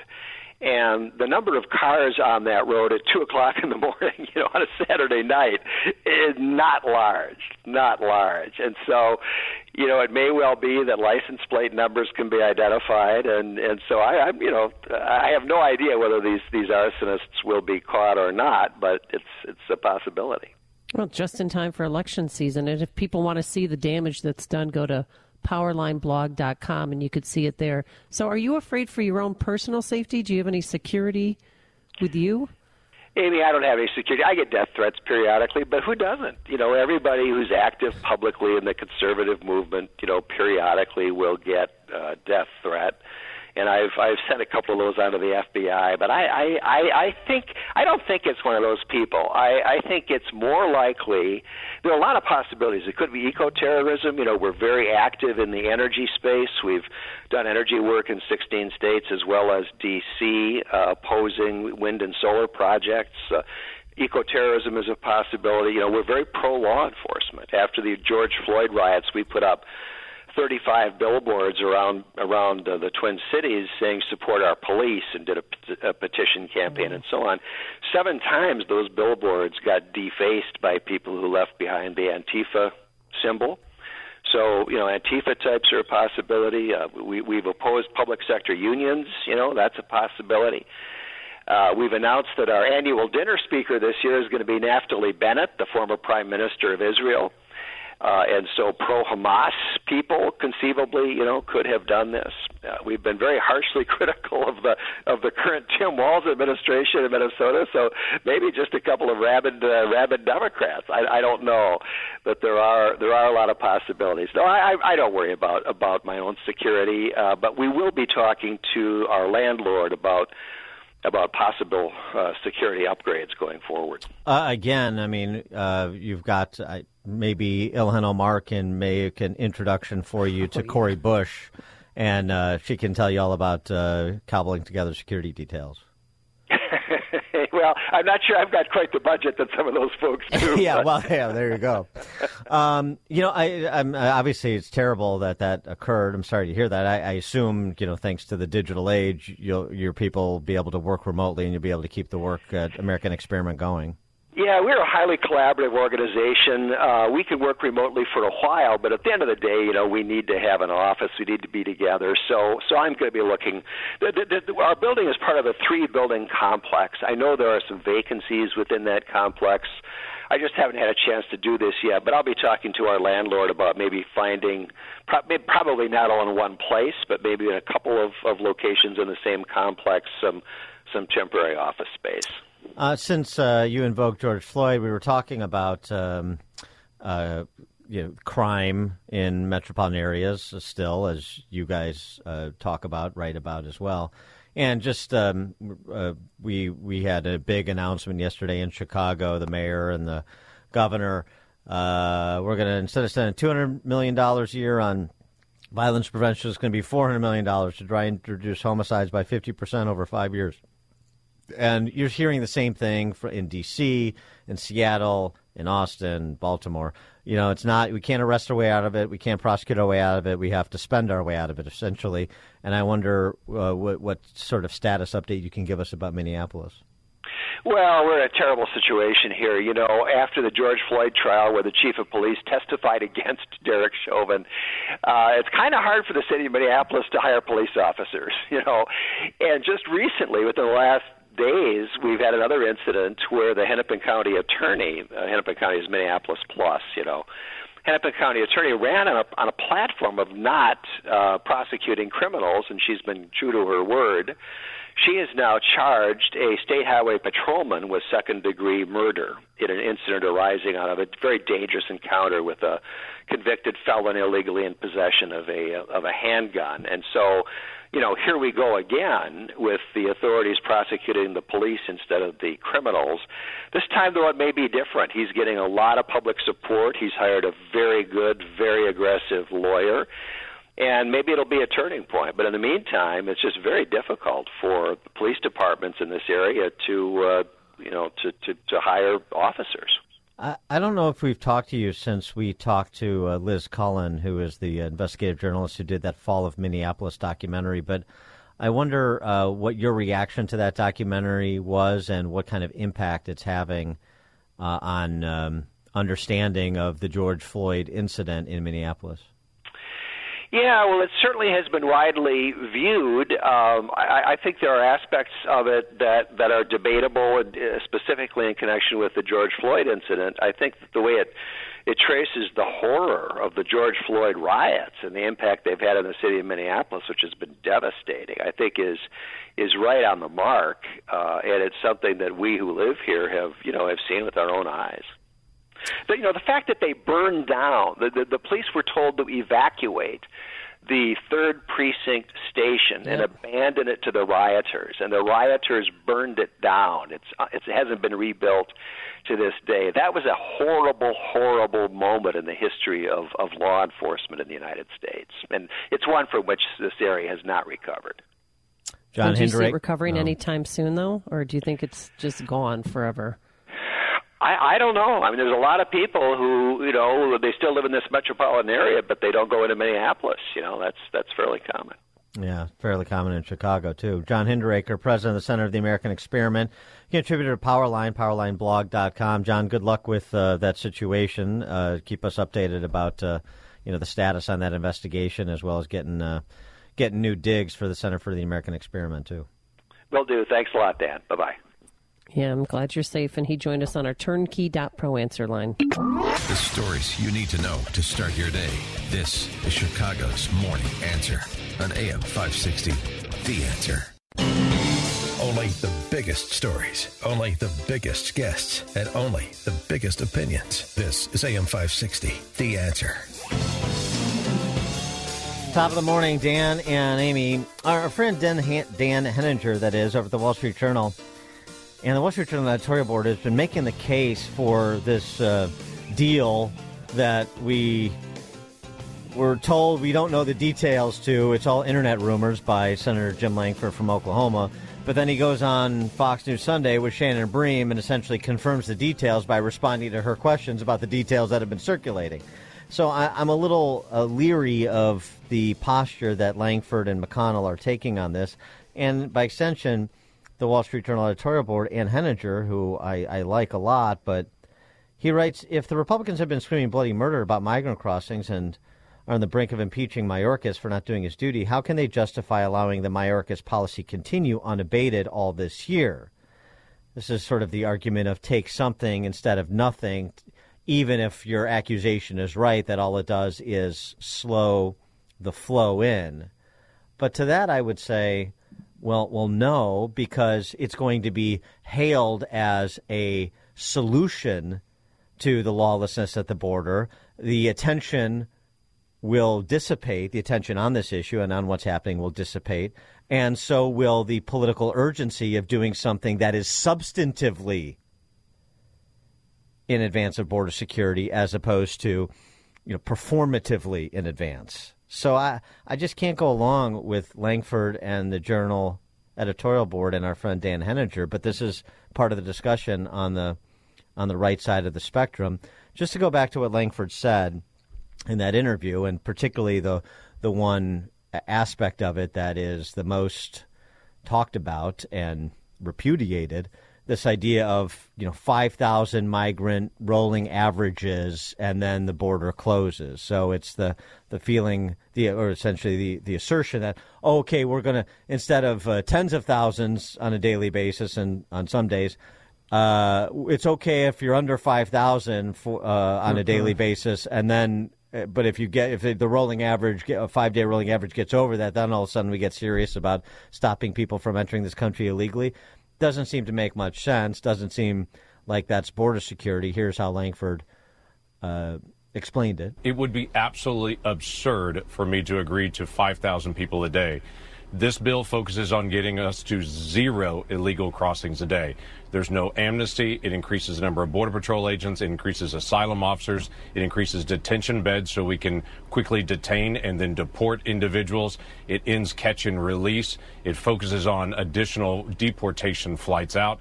It changes our asylum process so that people get a fast asylum screening at a higher standard and then get returned back to their home country. This is not about letting 5,000 people in a day. This is the most misunderstood section of this proposal. Let me tell you briefly what it is. Uh, the, in the last four months, we've had seven days. In four months, we've had seven days uh, that we had less than 5,000 people. This is set up for if you have a rush of people coming at the border, the border closes down, no one gets in. This is not this is not someone standing at the border with a little clicker saying I'm going to let one more in. We're at 4,999 and then it has to stop. It is a shutdown of the border and everyone actually gets turned around. Okay. That's the focus that we have right now is how do we actually intervene in this administration and turn people around, not let people in. To uh, help us understand uh, where things stand on the Senate side, we're pleased to be joined by Wisconsin Senator Ron Johnson. Senator Johnson, thanks for being with us. Appreciate it. Morning. Happy to be here. So, um, how do you respond to what Jim Lankford said? Well, it's actually very difficult to respond because I have not seen a word of text. Uh, and quite honestly, he has not explained it even in that great a detail as he did on Shannon Bream inside the conference, even though I called a conference meeting to discuss this. Um, so, what concerns me about this in that conference meeting, uh, the senator asked Senator Lankford for, well, what's your goal to these negotiations? And you know, I thought the answer would have been, well, to secure the border. You know, basically what he was saying there. He said, well, we, we know this president's not serious. It's going to take time. So my, my, my goal is to make sure that the next president has the tools to secure the border. Now, that may be a worthy goal in divided government um, when you can't get Democrats to agree to anything because they want an open border, they cause this problem, but that's not what the expectation is. And here's my here's my primary concern is by setting these thresholds. You know, you got 5,000 where it's mandatory. They shut the border down. They, they don't really explain how they're going to do that. Mm. But then at 4,000, it's mandatory. Is this going to actually make it more difficult for a future president? Is this going to hinder a future president that wants to secure the border that he will not have the discretion that he right right right right now he ha, you know every president has the authority under section 212F of the Immigration Naturalization Act the Supreme Court said it exudes deference to administration. So the, the speakers argued this. People like Mark Morgan and Tom Homan have argued this. The president already has the, the authority to shut the border down.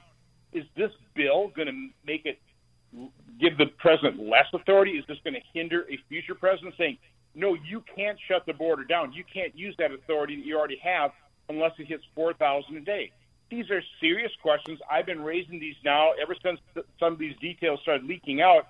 I've gotten no answers whatsoever. And w- when I ask legitimate questions, I expect to get answers to them, and I'm not getting them. What Yeah, about which- the proposal to increase green cards by 50,000 a year? Any answers to that? Haven't you know, again? I've heard that. We haven't seen the text. You know, here's you know they are saying it's going to cost a lot of money. Okay, uh, because you're going to have to hire agents to handle four or five thousand a day once you normalize that. I mean, are we going to spend more money on sanctuary cities to to make it easier on migrants? I mean, more, more pleasant for migrants who all have cell phones. Who are going to call down to Central America and say, "Yeah, across the border, eight hours. I was on a plane. I'm up here. They put me in a hotel room, give me good meals." You know, that's just going to incentivize. It's going to exacerbate the problem. Again, if that's if it's in there, that is insane. What we need to do is we need a surge right now. Shut the border down now. Which Well- is basically what the President Trump did over 12 months. He went from peak to trough. Well, I mean that's With, that- without I'm- any help from Congress, without any new cha- change in the laws whatsoever. Yeah, that, that- well, that's exactly the point that's so confusing, and I, I don't understand the Lankford position, and I don't think he's articulated even on TV about uh, giving the the next president the tools. Well, first of all, if you don't believe this president is a good faith actor, then what why why what is the purpose of this negotiation? Number one, number two is right. I mean, Mi- Mike Johnson just gave a half hour speech on the House floor yesterday with you know detailing the sixty four uh, executive actions President Biden took to weaken the border and, and some of the, the key ones like end of Title 42 and re- end of Remain in Mexico, um, the, uh, and and um, and ending the construction of the border wall. These are obvious ones. So if you did it by executive order, you can reverse what you did by executive order too. So so it's not a question of executive authority; it's a question of executive political will. And Lankford seems to be conceding that the executive doesn't have the political will. So what are we talking about? Well, you, you're exactly right. I mean, McConnell got snookered into this. Okay, this McConnell's the mastermind here because McConnell wants funding for Ukraine. He realizes in his conference hmm. that there's a division and they may not be able to pass support for Ukraine. They'd, they'd rather secure Ukraine's borders than our own. And so, as a sweetener, they came up with, well, okay, we're, we're going to demand border security, but he wasn't serious about it. And so the first thing he took off the table is what we were talking about in our conference had a great deal of support is okay, well, if if if we give them funding to Ukraine, well, let's make that contingent on actually securing the border. Let's set benchmarks, you know, performance measurements, in business all the time, right? Uh, we were pushing that, had a great deal of support in the conference without telling the conference at all. We've, we've learned that McConnell basically told Lankford that's off the table. And we heard from Kyrsten Sinema, yeah, James never asked for that. So, so we, we took the le- exact leverage we might have had with the, with the administration wanting funding for Ukraine and took that leverage away.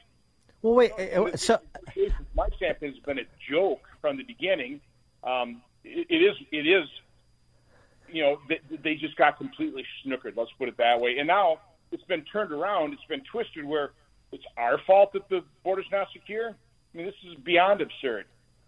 well, so McConnell. I mean, so first of all, the EU just gave Ukraine fifty-four billion dollars, so maybe that obviates some of our responsibility. But regardless of that, so McConnell is pushing a phony border security measure in order to give real U.S. tax dollars to Ukraine. W- why would that be his priority over border security, particularly with the uh, with, with the exigency of the issue uh, in this election cycle? I thought he wants to be Senate Majority Leader. I, I have no idea. Well, I, I think he's always thought that he could spend his way in the majority. You know, when he became leader of the Republican Senate conference back in 2007, our debt stood, you know, below 10 trillion dollars. Now it's approaching 35 trillion dollars. And in all that time period, there's been one constant factor. There's one, one, been one person in every debt ceiling negotiation, every spending negotiation. That's Mitch McConnell. So he, he, he doesn't apparently care about mortgaging our children's future. He certainly hasn't dug his heels in ever. And here's just another example of it. Oh, no, another 110 billion dollars. He's not asking you to pay for it. You know, at a minimum, a Republican leader who wants to spend more money on Ukraine ought to be saying, "Okay, Mr. President, if you want to spend another 110 billion dollars, 800 and some billion in our own defense isn't enough. Let's take away some of your green energy boondoggle spending." and at least pay for it, right? That's what a principled Republican leader would do. But instead, Mitch McConnell enters into, you know, false, phony negotiations on the border and comes up with this Rube Goldberg plan, is what it seems. It's not going to secure the border, but just might have enough support to pass the Senate, but doesn't have a chance in the House. What's the point? And, and Right. set us up to be blamed. Great job, huh? Yeah. Yeah. Well, Senator Johnson, th- the question I have for you is why is Biden doing this? Why is he letting thousands of people in every day for the last three years?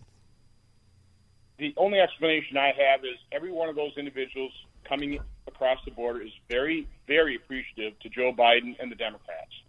And they will become dependent on our system and they will be reliable voters because the Democrats want to make cheating on our elections easy, which is what's all what, that's what mail-in balloting is all about. That's what uh, you know pushing absentee ballots while you relax all the controls on them is about.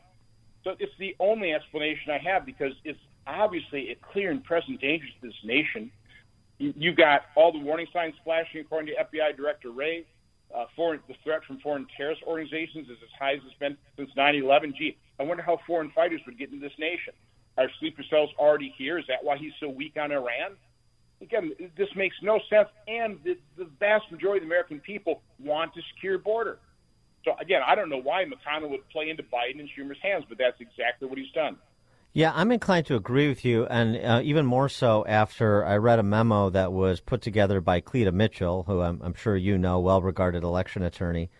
And she really gives the uh, details on the uh, opportunities under the way that the Supreme Court has interpreted the National Voter Registration Act, the infrastructure at the state level. She really details the opportunities for all these, you know, say 1.8 million gotaways to wind up on uh, padding the voter rolls, uh, and as you say, m- likely more for Democrats than otherwise. Is there has there been any discussion about that? The, some of what Cleta Mitchell proposes as reforms to uh, statutory law, starting with the National Voter Registration Act, as well as the law that governs overseas voting for uh, ex-military and expats uh, not uh, in this country? Well, there's a real reluctance about bringing up uh, election law in Congress because elections should be uh, handled at a state level. And you start opening up on a national level, you see what Democrats are doing in terms of open border. You see what they want to do. So it's, you know, I, I actually agree with those. On a national level, let's keep the hands off here. We need to concentrate on taking control over state governments and then establishing strong controls over elections on a state by state basis. Yeah, I mean, I, I with the balance of power, I understand, but I mean, even just raising this issue to put the states on notice. I mean, I'm just citing from her memo here. For example, she asks the Biden administration has ordered every federal agency to register everyone who comes in contact with the agency. So, what protections exist to stop the voter registration of migrants by DHS? Yeah, what we should be doing is using the power of the person. We do have a you know majority in the House, and and not allow these agencies to spend any money in that manner. That that's Mhm. something we can do. We should be doing that. Um, but but unfortunately, Democrats have a majority in, in the Senate, and those types of measures probably won't pass either. But we should be raising the issue. There's no doubt about it. I certainly have talked about the irregularities. I'm the only guy that held a uh, a hearing as chairman of the committee about the examining the irregularities of the 2020 election. Of course, I got slaughtered for it. Yes. But there's no, there's, it's in, indisputable that there are all kinds of irregularities in the 2020 election. Election fraud does occur. It's just a question of to what extent. What do you think is? Uh, let me put it another way. Do you think the uh, administration of the election in Wisconsin this year is going to be better than it was in 2020? It certainly was in 2022 because we got a lot more uh, paid poll workers. Over 5,000. We've signed up to over 5,000 for this election. So now we have paid wor- poll workers plus poll observers. So we're, we're keeping our eye on the process, and it did help in 2022. For example, Milwaukee got its election results in by I think 11 o'clock at night. So I knew I'd won, even though uh, Mandela Barnes hadn't conceded. But you know, we did improve the process. Now, help from Tony Evers at all. You know, Right. The Wisconsin legislature passed laws; he vetoed them, but just having eyes on the process, I think, made a pretty big difference. He is Wisconsin Republican Senator Ron Johnson. Senator Johnson, great to have you as always. Thank you. Take care. Thank you. And he joined us on our turnkey.pro answer line. Listen to Dan and Amy on your smartphone. Download the AM560 mobile app today at 560theanswer.com slash mobile. This is Chicago's Morning Answer with Dan Proft and Amy Jacobson on AM560. The Answer.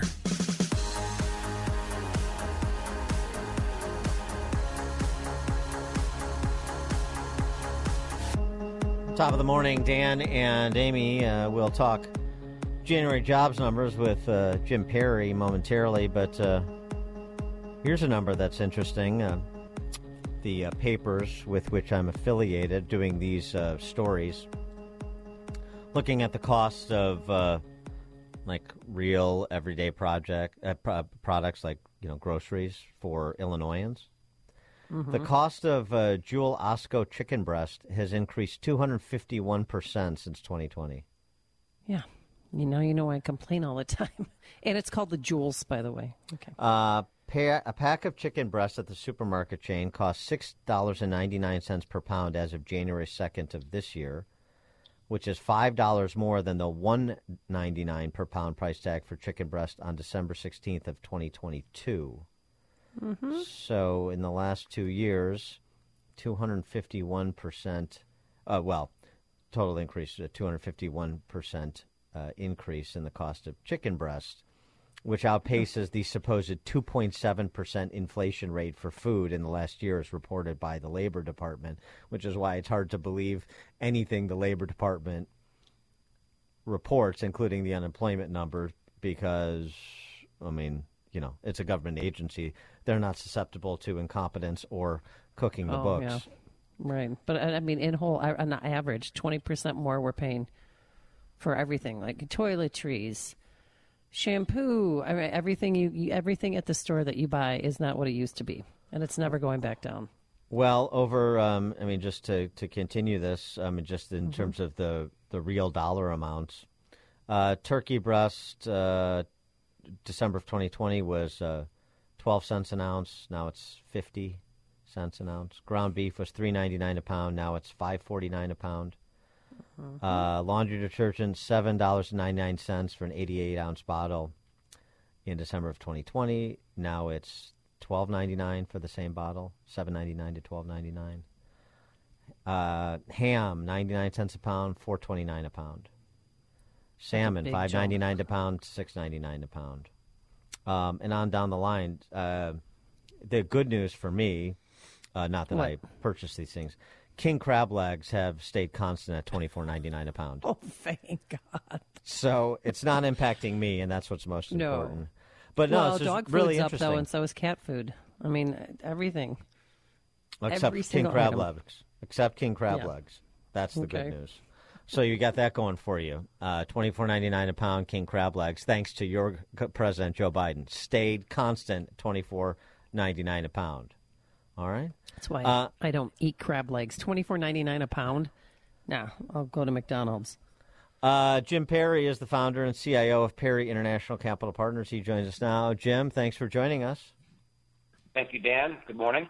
Morning. Um, yeah, yeah, let me know if you want me to pick you up a couple of pounds of king crab legs next time I'm in Chicago. uh, that's that's where you get some real savings. Um, uh, 353,000 jobs, says that same Department of Labor we were discussing, created in new jobs created in January. Uh, beat the street estimates, uh, that's for sure. Um, can you give us any uh, color on those jobs? How many public sector versus private sector, for example? Uh, I don't have that breakdown yet. It's still a little early for me. Um, I don't know exactly what that number is on public, but I would say this: um, manufacturing was twenty three thousand versus eight, and it seems like the administration and most of the financial system will come out and say this is a great number and everything's great, um, except that there's a big problem, and it dovetails into exactly what you're talking about with uh, everything except the lasting king crab legs. Um, prices are up. Inflation is going up, um, and uh, it's driven by wages, right? So if you look at the jobs report this morning, the one thing that sticks out in my mind more than anything else is that hourly earnings are rising at a year-on-year rate at 4.5 percent. Uh, that's the highest in um, 12 months, right? Maybe 18 months. Um, labor costs are going up um, across the board. Uh, the economy is a service sector economy, so it's mostly really just getting out those goods and services that people want. Um, and the fact is, to your point on the Labor Department, the Bureau of Labor Statistics admits that prices, according to their measurement, are up 25% uh, from the pre-pandemic level. 25%, right? That's everything. Um, so we've got a we've got a growing economy, which is inflating. That's the bottom line. And that's why uh, Powell this week was uh, reluctant to encourage those who think a rate cut is coming in March. I think that's right. Um, I think Powell. Well, it's interesting. You'll appreciate this, and I think your your listeners will. Chairman Powell will be on 60 Minutes, right, on Sunday night, and uh, I think what he is going to talk about is that he wants to unwind the excessive monetary policy that's in the system, which is, you know, a tough sled politically when you're sitting in Washington where everybody else that's in town wants debt to continue to go up and uh, interest rates to continue to go down. Well, what does that look like? I mean, is that going to happen? I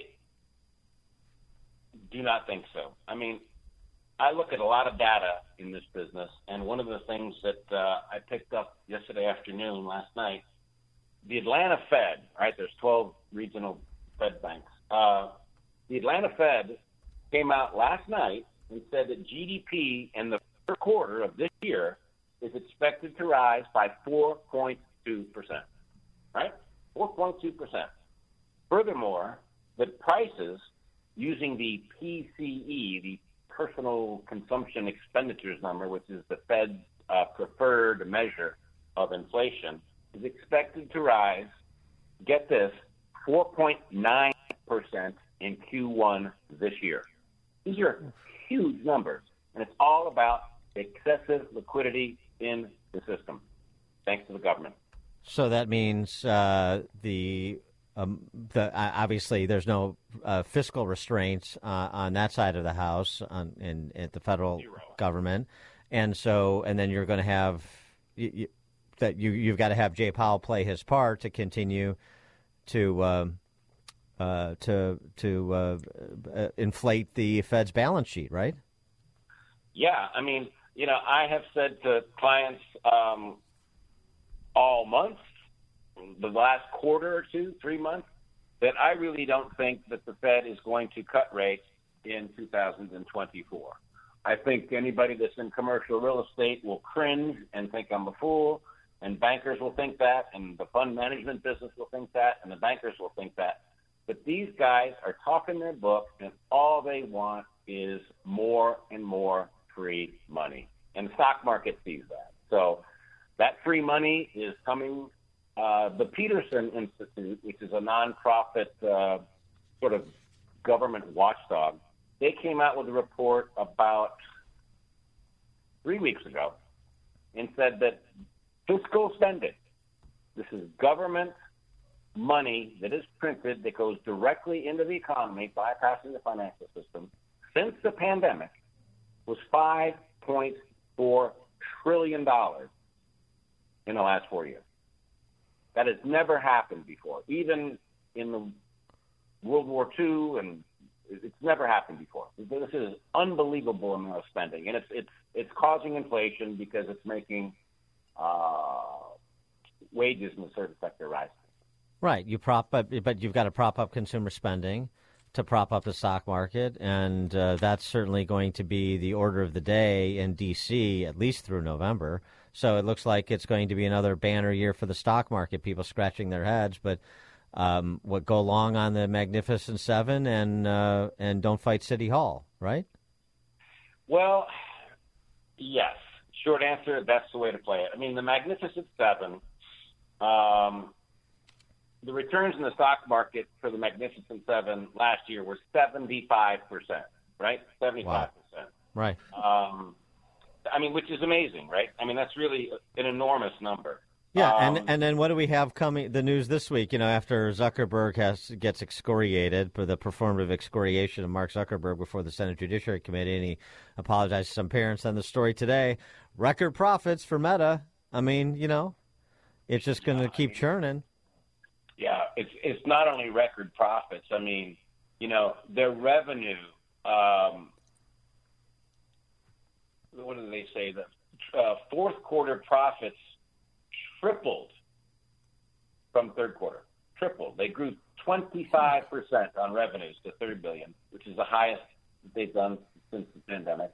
And net income went from less than 5 billion to over 14 billion in one year, right? It's, it's astounding. But it's so, an so amazing number. So, so why should anybody? But I mean, I would finish your answer. I didn't mean to interrupt, but but in terms of like Magnificent Seven and, and ride the the the funny money uh, fiscal Fed policy at least through the this the end of this year. Is there any uh, caution you have for believing that to be the best play? Well, I think that you know if you look at the S and P 500, the other sort of 493 stocks, really, you know, their earnings in this quarter will probably be flat at best, right? So, and you have to remember that the S and P 500 is really weighted toward the industrial sector of the economy, you know, industrial and goods and things like that.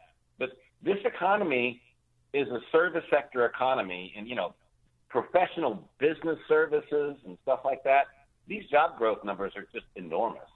And the fact is that the S&P really isn't a reflection of what has become a transformative U.S. economy over the last five to years, especially pandemic. And the pandemic accelerated the trend that was already in place, you know?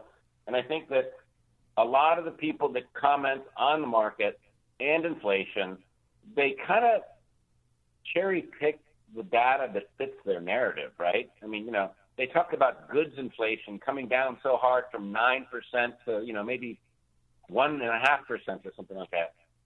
Goods inflation in six months or twelve months is probably going to be negative. I mean, China is exporting deflation, right? The economy is collapsing over there. They're trying to sell as much stuff as they can at any price they can get for it. So CPI is probably going to keep going down.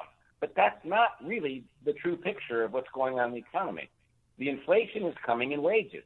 Wage inflation, uh, according again to the Atlanta Fed, wages are growing at and this is just the Fed, you know, 5.6%, and people who change jobs, wages are growing at over 7%. I mean, this is not this is not recessionary stuff, you know. Jim Perry is the founder and CIO of Perry International Capital Partners LLC. Jim, thank you as always for the analysis. Dan, thank you. Have a good weekend. Thank you. And he joined us on our turnkey.pro answer line.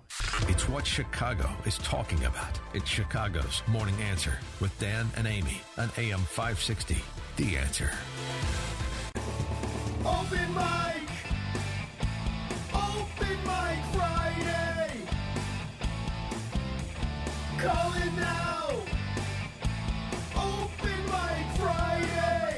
Top of the morning, Dan and Amy. Yes, it's that time of the week.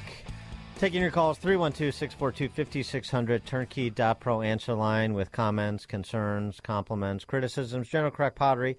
We'll take it all on Open Mic Friday, sponsored by turnkey.pro, which uh, is the proper entree to our friend David Kolsak, the founder of Turnkey IT. Good morning. David. Good morning, Dan and Amy. How are you guys? Morning.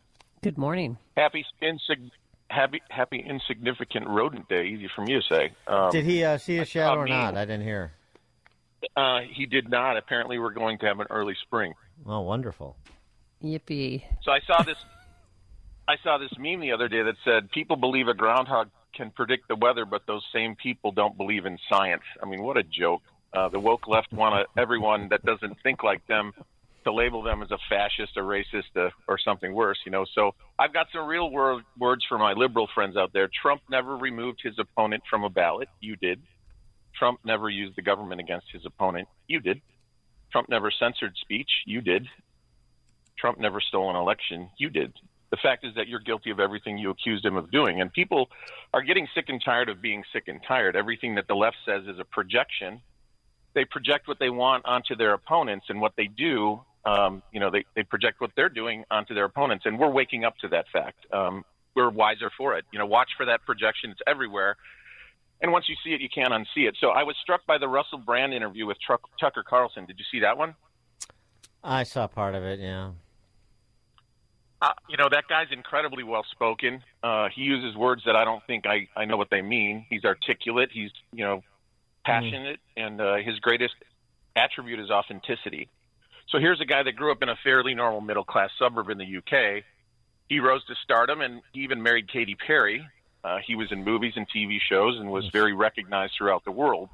Um, you know, Brand admitted to having all kinds of addictions and his personal battles to overcome those demons. But on the other side of that dark period, Russell Brand seemed to have forced himself awake. He's no longer a card carrying Hollywood liberal celebrity, but rather a resolved and authentic self who's calling it out as he sees it. And he's a fighter. Uh, he stands up for what he believes. So, in exchange for his take on the U- Ukraine situation, which did not fit that narrative, he was targeted with some sexual abuse accusations and he was taken off of YouTube and canceled. You know, however, he kept fighting every day and he used his influence over his millions of followers to spread what he believed is truth. So he's been outspoken, but through it all, he's remained his authentic self. That's my point. So, do you know what the most powerful frequency to leave the human body is? It's the frequency of authenticity. Authenticity is 4,000 times more powerful than love. I just made that up, actually. But do you know when authentic, uh, authenticity Okay, Punxsutawney, David. Yeah. Uh, what, uh, uh, what was the question? What was the question? What's the most powerful frequency to leave the human body? No, I got that part that you made up. Right. But yeah, but do you know what when that ha- when authenticity happens? It happens when your words are truthful and you believe what you're saying. So it's really an uncommon trait in today's society is everyone wants to fit in rather than rock the boat. If a person lacks authenticity, they will never achieve a high level of success and the people that seek success and don't seek significance never find authenticity. So this is the most powerful frequency to harness and leave the human body. And it's so powerful that it act- actually can change the frequency of the person you're talking to. When your words are truthful and you believe what you're saying, it's really powerful. So when I look back in 2015, when Trump came down that escalator, I think he was authentic and that resonated with people. Not all of them, Dan, right? Right. But, but a lot Wow. of us. So Yeah. something that dovetails into that authenticity is trust. And the general public doesn't trust the media anymore. And that's why Trump only grows stronger as they attack him. So you've got this guy who says what he means and believes what he says, and the media claiming that it's exactly the opposite of, authentic. So So it makes me wonder what he might have on them as the vitriol just seems to get amplified. So you see, authenticity is a problem today, and we see it in most celebrities. Uh, look at this carnival that's Travis Kelce and Taylor Swift. Whatever your take on that situation is, and I really don't care, it's great marketing at very least, or maybe a giant psyop, or perhaps just they're in love, right? Uh, but what's missing is psyop. Uh, we're we're going to talk about that. I want to I want to talk about that. So just as a quick aside, we'll we'll open up. I mean, for for uh, Open Mic Friday, well, this this Taylor Swift uh, psyop uh, business is really uh, a bridge too far. But anyway, um, so we'll talk about it. We just, you, I'm glad you broke the seal on it. Go ahead. Well, yeah, but you know, it's either great marketing or maybe they're just in love, right? Or maybe it is a psyop. So who knows? Exactly. Um, but I think Can, most can't you just believe in young love, David? Yes. no, not I can't. It's just too perfect. it's just too perfect. It's Hollywood And script. It's not authentic, right? Yeah. Well, I, Both yeah. I- celebrities are always acting, right? On screen and off screen, they're always the same. They think about think about all those people they've been reading this script, and you know the script is stand six feet apart, wear a mask, take a vaccine, and and they're those two are at the center of it. Uh, look at the TV commercials on the football games. All, all of them are still going strong in the face of this COVID lie. So none of that helps. Six feet apart, so arbitrary and capricious, but yet they got away with it. Anyway, the idea of authenticity is 4,000 times more powerful than love is real and people crave it. That's why so many people love to watch and attend Trump rallies. Some say Trump is just acting and conning the public, but I'll contend that he's you can't fake authenticity. You either have it or you don't. Sometimes and I know this from just being me, authenticity can be off putting because and what was that Jack Nicholson line? You can't handle the truth. So to wrap this up, we need authentic people. The world is full of of uh, people who will say one thing and then do the other. They're inauthentic or counterfeit or phony or fake. Fake celebrities, fake politicians, fake news, fake history. The world is craving authenticity, and it's almost like they're dying of thirst. And when you're thirsty, you'll drink the sand if you thought it would quench your thirst. So in this case, people are drawn to authentic people, which they see in Donald Trump, um, Tucker Carlson, Russell Brand, maybe James O'Keefe, and there's many people. Many people are treated like rock stars at like at Joe's on Weed, right? So people seek them out. They hang on every word, and they can't wait until their next podcast. So that's what authenticity does, and I, for one, can't wait for more. Have a great weekend, guys. Thank you, David Thank you. Kosak, Turnkey.pro, Turnkey IT, Turnkey.pro. Uh, all right, uh, 312 642 5600, Turnkey.pro answer line. Did you want to take calls? Do you want to offer something up? Do you want to comment Well- on the Taylor Swift, G, uh, Travis Kelce PSYOP theory?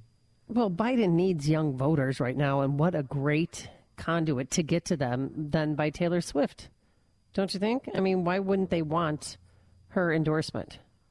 Yeah, But that's I- not the issue. They're saying that Republicans. I, I don't. know. What What is the beef with everything? What's your problem with it?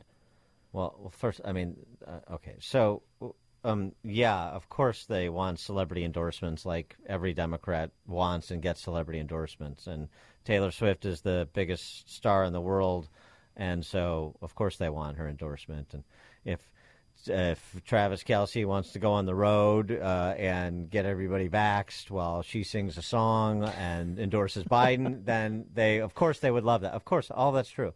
The, all this stuff, like there's a, a survey that one in five uh, Swifties will vote for whoever tra- uh, Taylor Swift says they should vote for for president. So what? that, that- that is already baked in. The idea that there are people that would vote for who their favorite celebrity says you should vote for. I mean, yeah, but the coattails are not nearly as long as people think, uh, and and it's and it's redundant. They're they're inclined to be on that side. The, the celebutants are inclined to be on that side of the ledger to begin with. Of course, they're already voting for Biden. So I mean, there's not a, a huge delta that Taylor Swift brings to the table that's demonstrable in terms of all of a sudden she's going to what get. Uh, Teamsters to stay, you know, in the Democrat Party and vote. Uh, Taylor, I, I was going to cross over, you know, vote for Trump, but uh, you know, Taylor Swift and that Travis Kelce, they're just so damn cute. I can't. Ugh, America's royalty. I mean, I I can't can't, cross stand her. them. I just, I never wanted the Chiefs to lose, but I'm so sick of that relationship that I wanted it to end. But but here, here's what I mean. Uh, you know, uh, again, um, Taylor Swift is a Pentagon psyop asset. Jesse Watters uh, essentially said that by sort of asking a question but insinuating it. Uh-huh. Jack Posobiec at, at Human Events, gearing up for an operation to use Taylor Swift in the election. Taylor Swift is an op, and Vivek Ramaswamy is sort of saying that it's it's already scripted that the Chiefs are going to win the Super Bowl um, because you know it's part of this overall psyop. I, I mean, oh, come on, get get get a grip. That, it was and- rigged. That the game and- was rigged. The AFC NFC championships were rigged to have these two teams play against each other. And to Kosak's point about authenticity, you know, that's all well and good, and you can ask questions. But that is uh, not. I mean, I, there are authentic conspiracy theorists, I suppose, but Vivek Ramaswamy is too smart to believe that. That is not being authentic. That is playing a part. That is being a provocateur for the purposes of stoking paranoia because you think it will aid and abet, you know, your candidate. That's but that's not being authentic. Because that, that, that because all of this stuff about Taylor Swift and Travis Kelce all week is just absolute silliness. Absolute silliness. You know, get, get a grip here. Um, distinguish between things that we have evidence for that suggests a proper uh, level of skepticism that demand answers from people in positions of authority, like we were just talking about with Ron Johnson about the border. But to sort of dream up these things about uh, uh, Pentagon psyops involving a pop singer and tra- I mean, first of all, I mean, I know you got me on this, but you know, like this is this is not the first. You know, like celebrity and politics. I'm gonna go. I'm gonna go full Frank from Arlington Heights here. He, I hope I'm not stealing his uh, in-depth history from next week. Um, Nathaniel Hawthorne. Nathaniel Hawthorne, you know the the great author. Yes. Um, so uh, his most famous work is what? The Scarlet Letter. And when he, he published the Scarlet Letter shortly before Franklin Pierce ran for president in 1852. And his Bowdoin College classmates encouraged him to write sort of the definitive uh, biography on Franklin Pierce uh, and, you know, cast him in a heroic light because Nathaniel Hawthorne was this popular figure because of his books and because of the Scarlet Letter in particular. And he writes this. He agrees to do this this biography and it, for the purposes of Franklin Pierce's election in 1852. And it was material in helping Franklin Pierce get over the hump and win the election in 1852. I mean, it's just one example. Like like we think all these things are new, and and it has to involve some sort of global, 21st century, complicated. Uh, no. It's like in Alec Baldwin says, you know, if George H. W. Bush wins, I'm Yeah. going to leave the country. Or Barbara Blah, blah, Streisand blah. says the same thing. It's just like it's it's it's all media generating to move public opinion by people that have a following because of their status as an entertainer or something or an athlete.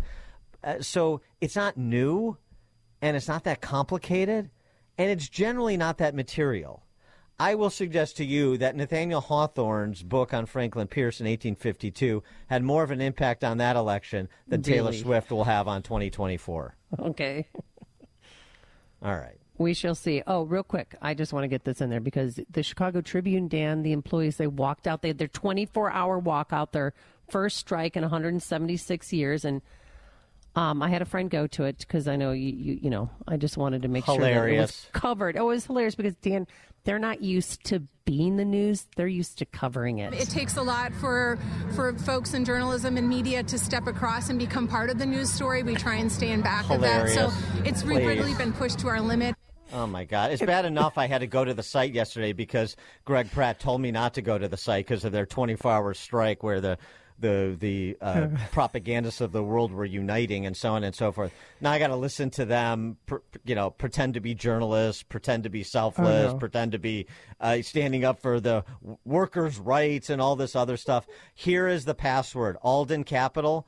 I mean, it, you were dumb enough to buy the Tribune. That's on Yeah. you. Here's the password: Patco. Patco, that place. Okay, I just have one more soundbite because this guy Kurt, I think he's You know, welcome to the world, baby girl. My rent just went up again today. Oh. It's up 20% since 2019, and that's just rent. My pay is up 0%. I mean, right. So these are the people who are distilling information for you. Somebody that is that That uh, ignorant. clueless. Yes. Yep. I mean, it's just great. No, I loved it. I love the whole uh, 24 hour strike. Don't go to the website. Don't read the paper. This shit, we're not taking this anymore. Okay, princess. All right. Let me know how that goes. Uh, the strike's over, though. Now it's 24 hours have passed. I'm glad we survived.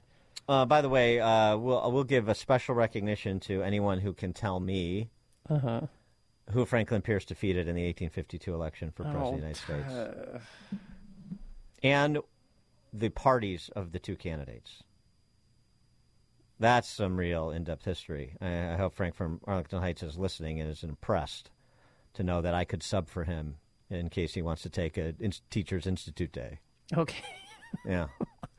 I'll send him an email. Yeah. Uh. Uh, all right, take some calls. Uh, Rick in Downers Grove, you're in Chicago's Morning Answer. Hey, good morning. Hey, you know, earlier in the show you mentioned that like in Wisconsin, Biden and uh, Trump are tied like forty-seven percent apiece, and I and I got to tell you, who are these people? And um, there, there's uh, Who are which people? there isn't a well, well, there isn't a clear demarcation between Trump's economy in the world and Biden's economy in the world. So I can believe it's got to be one of two things. These people are like completely brainwashed by CNN, MSNBC, and are never going to snap out of it, or they're complete morons, i.e., Taylor Swift fans, and they will happily do whatever a celebrity tells them to do. God, no, no questions asked, and no thinking involved. You know, you you have can- a good weekend. Thanks for the call, Rick. You can be an idiot and a Taylor Swift fan, but that doesn't mean that Taylor Swift is responsible for you voting for Tony Evers and Mandela Barnes and Joe Biden and so forth. I mean, you know, let's let's work our Kamala Harris Venn diagram on this a little bit. How about on it? the pie charts, yeah. Uh, Dan Pierce beat Winfield Scott. Everybody knows that. Uh, Franklin Pierce is his name. Okay. Yeah, but No, I just said Franklin Pierce beat Winfield you- Scott. did you Google that? No, I had a text message to, to me. Oh well. wah, wah. Well, there's this thing called the Google, and yeah, Yeah, I know. Did the, the, did your texter friend Google it? I'm sure that they knew. Okay, well, tell your texter friend to call in because then I'll query them on the 1852 race to see if it's authentic and they didn't just Google it. Did, did they give the parties? They did not give the parties. Yeah, all right. So will you you tell us the parties? text. Winfield see if you get Scott sounds like a. Democrat. Uh, no. Republican.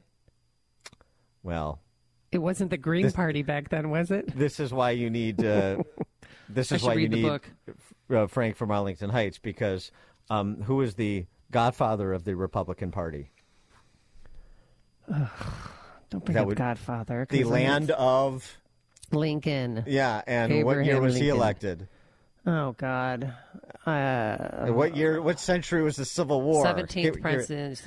Uh, uh, yeah, right. So Franklin Pierce preceded. Uh, well, he was a Democrat, and Winfield Scott was the Whig Party, which preceded the Republican Party. You see, yeah, a little bit of a trick question there. Uh, and what was Winfield Scott's oh, rank? God. Uh, yeah. See if your see if your friend who's googling and texting you knows that. All right. Melanie in Buffalo Grove. Hi there, Dan and Amy. Good morning. Happy Groundhog Day. Didn't Franklin Pierce not get the Democrat nomination? Was he like removed from the ballot or something? He was. He was elected president in 1852. At some point, though, he did not get the Democrat support. Wasn't he once a Democrat? Or maybe I need to go back to Google.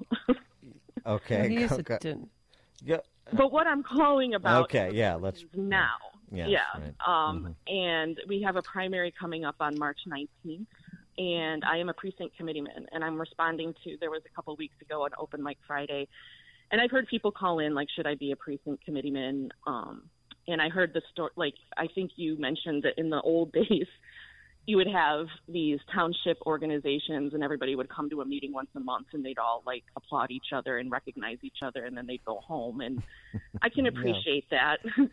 I've been an appointed PC for Vernon Township Republicans for about two years. So now I will be on the ballot and I want to be elected.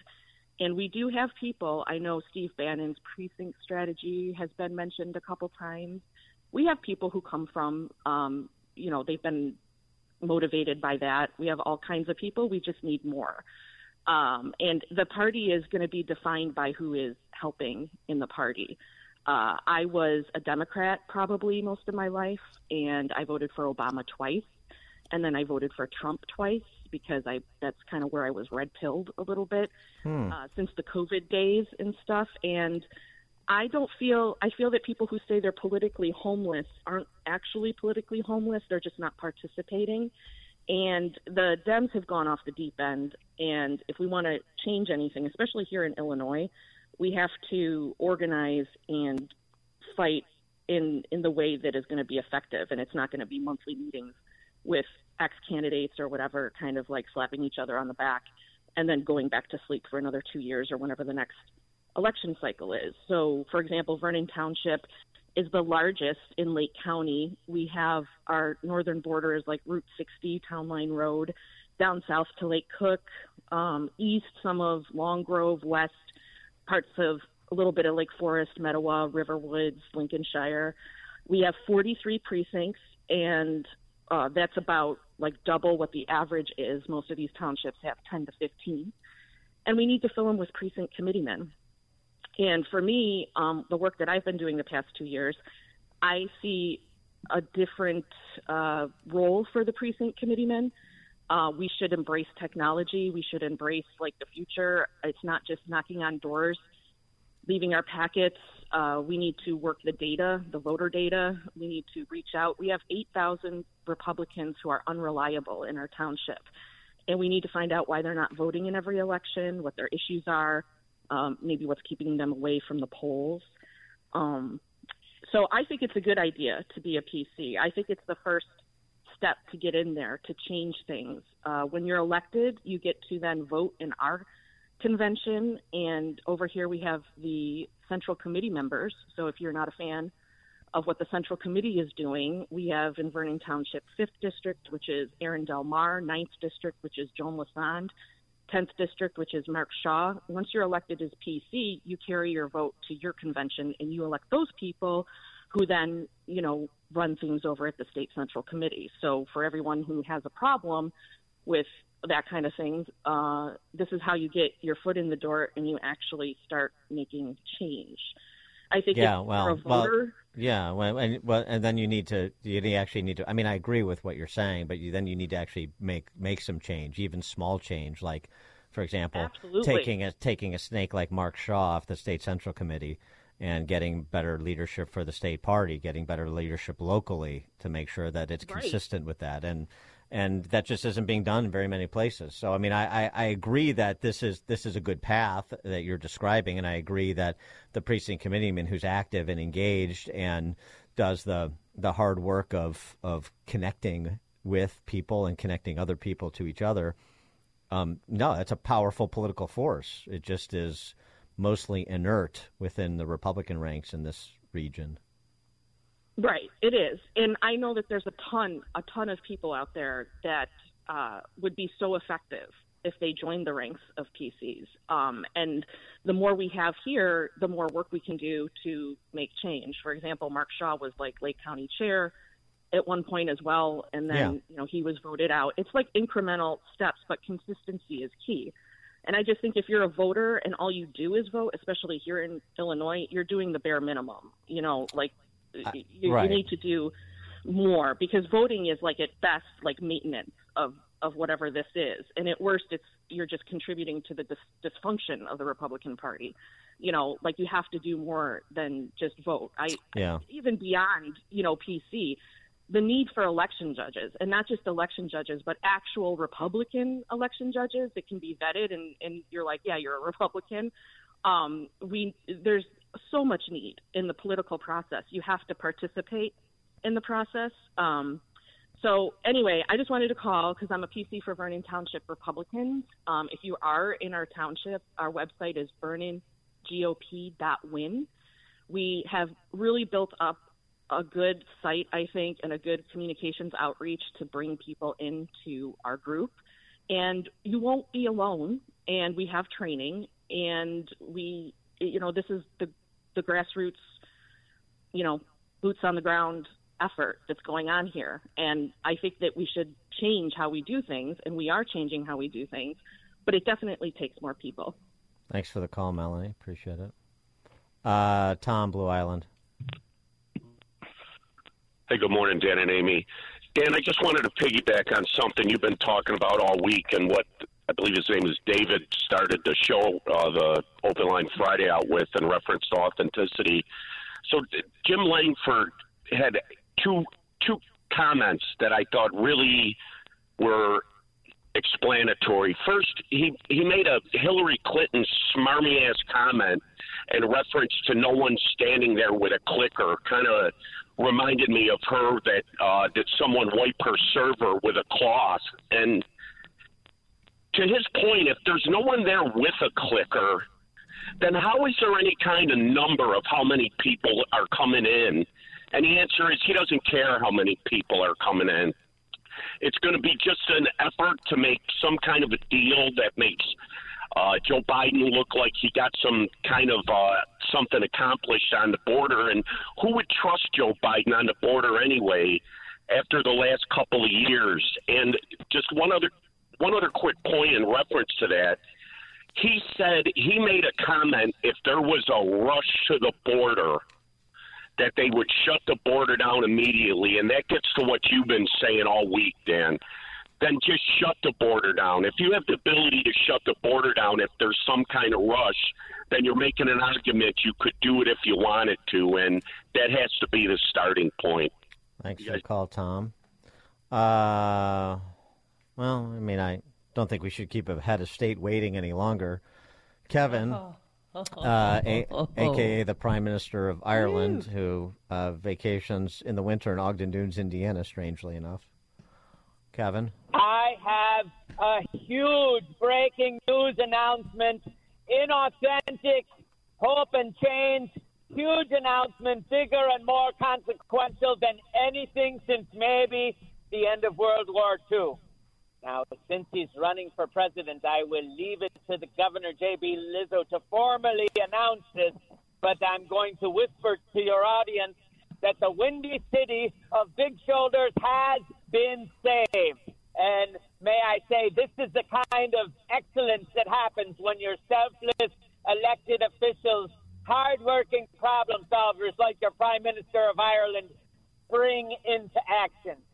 Very specifically, Dan Proft, I first approached the Israeli Knesset. They laughed at me.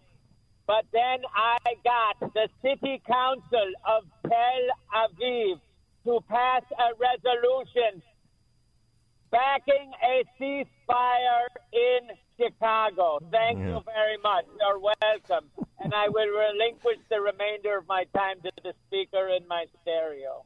Thank you for the call, Kevin. Yes, very, very Yeah. Babylon Bee ish. Yes. Yeah, because they came out with that that Gaza has voted for a ceasefire in Chicago. That was their headline today, the Babylon Bee. Tom Barrington. Good morning, guys. I can't believe the Mick beat me to the to the joke.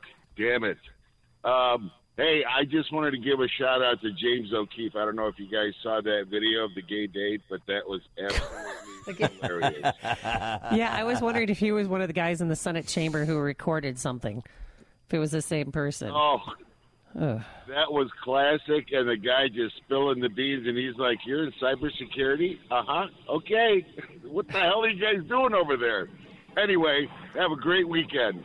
Thanks for the call, Tom. Uh, Kevin, Austin, Texas. Dan Amy, thanks for taking my call. I love it when I can listen to uh, talk about authenticity. Then it goes to uh, the Swifties, and then it goes to Franklin Pierce in one wonderful thread of consciousness. Yes, a lot of, somewhere a else. lot, yes, a lot of range. Yes. Oh my gosh! And then I got in. It even had me looking on Wikipedia as I was on hold talking to you guys. But somebody beat me a punch. Anyhow, I love the fact that uh, was that Melanie who called in for the North Side. Uh-huh. that she broke through as far as the grassroots.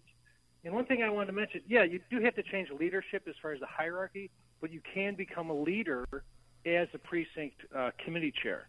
And, you know, that, that's you know, I was listening as you so that thought came up. But I wanted to talk about a way for the uh, violence protection is possibly give parents uh, a scholarship so they can send their kids to schools that would actually instill character. Oh yeah, we used to we, we, that- we used to have used to those have that. scholarships. Yeah, right. I remember those. Yeah. Yeah, five minutes Perhaps ago. They can do two hundred million dollars for that. So Yeah, right. Joe? Yeah, that's a good point, Gavin. Yeah, right. I you know you can yeah the two hundred million dollar increment they're they're going to spend this public private partnership to prevent violence. Right, two hundred million dollars is scholarships. Oh, right. We we eliminated the tax credit scholarship program. Mm, the ironies abound. Oh, I wanted to get this in too. By the way, um, I mentioned this. Uh, a you know these. Um, you know, we've t- talked about these stories before. Valentine's Day. I know we've got a, a little time. I think we do. What, a couple weeks or something? Yeah. When is it? Oh, it's your big holiday. Yeah. Kidding. Uh, anyway, um, you know, like the San Antonio Zoo made a name for itself because they gave like people you could name a cockroach or a small mammal after your Right. ex and feed it to a zoo animal. Yeah, yeah, yeah. Yeah, so this was like a way to you know raise money and get attention for the zoo. It's pretty pretty shrewd marketing. Um, well, there's an, another play here. This is pretty good. Um, Pet Adoption Center in Blackwood, New Jersey, Homewood Bound Pet Adoption Center, Blackwood, New Jersey, is offering to let donors name a feral cat after their ex, and then have it spayed or neutered. Oh, and watch them cut off the naughty bits. yeah, I. I uh, kind of, you know, the, the yeah, the satisfaction That's pretty nasty. get. I mean, well, do you get to not bad. watch? I mean, do you get to participate I don't. I don't. You, you give, give them a call. I don't. I don't know all the details, but I just like the creativity. Well, I have Uh, feral cats, and I'm always looking for more feral cats. So, can you imagine if I had a group show up like, uh, "This is Bob and Steve and Jim"? Well, it's a great way to, you know, to to have some sort of cathartic experience vis-a-vis Uh-huh. your ex without, you know, violating the law. Uh, Joe in Arlington Heights. Hey, good morning. You mentioned Nathaniel Hawthorne. I did. Uh, not not not people, a lot of people know that he was also a poet. And since you mentioned him, I thought maybe I could share my favorite Nathaniel Hawthorne poem. Oh, Okay. of course. It's it's called "Go to the Grave." Go to the grave where friends are laid, and learn how quickly mortals fade. Learn how the fairest flower must droop. Learn how the strongest form must stoop. Learn that we are but dust and clay, the short-lived creatures of a day. Yet do not sigh. There is a clime where they will dwell through endless time, who here on earth their Maker serve, and never from his pre- precepts swerve. The grave to them is but a road that leads them to that blessed abode. Uh, Joe from Arlington Heights is our poet laureate. He is Chicago's Morning Morningstar Poet Laureate, so we give him the option to read a poem or to provide his own original work. Thanks for the call, as always, Joe. Uh, to that, I'll respond with this a tender rap about Kamala Harris and J6. September 11th, 2001, and January 6th, 2021. Newsflash, nobody gives a f- about it. We all admit the was pretty dumb, but that's about it. When we saw the news, we were shocked and we were kind of tense. Like, damn. Then we forgot about it by the 10th. Nobody's walking around stressing over Jan 6. It happened and that was it. We haven't gave a damn since. It's all good when riots are kept in the hood, but now you're freaking out because this was in the neck of your woods. Now it's a big deal. Now it gets real. Now it's important to us. Not back then in 2020 when stores were boarded up. Not back then when goods were looted and folks were brutalized. Not then, but right now because it happened to the suit and ties. Way above my head. We were all year with demonstrations that left dozens dead. But people like Nancy didn't flinch. In fact, they loved it then. People will do what they do. Bitch, ain't that what you said? Yep. There's literally compilation videos of you and all your colleagues inciting this kind of crap. So it's very fascinating to watch you swallow your words. You put your own foot in your mouth and now you're forced to dial it back. It's fine when you encourage it in my town, in his town, in her town, when the whole city's being burnt down. You smile as you give the green light for mobs to rob. But as soon as it comes close to you, then it's a problem. Got it. Nice. That's pretty good. It's what Chicago is talking about. It's Chicago's Morning Answer with Dan and Amy on AM 560. The Answer. Thanks for listening to Chicago's Morning Answer podcast, sponsored by Signature Bank. Signature Bank takes pride in helping customers grow their business and provide unmatched banking expertise, custom financial solutions, and the industry's best technology. So whether you're a business looking for a deposit relationship or needs a ready source of financing, Signature Bank is the right bank for you. Call today at 773-467-5600 to hear how Signature Bank can help your business grow and thrive. Member FDIC, Equal Housing Lender.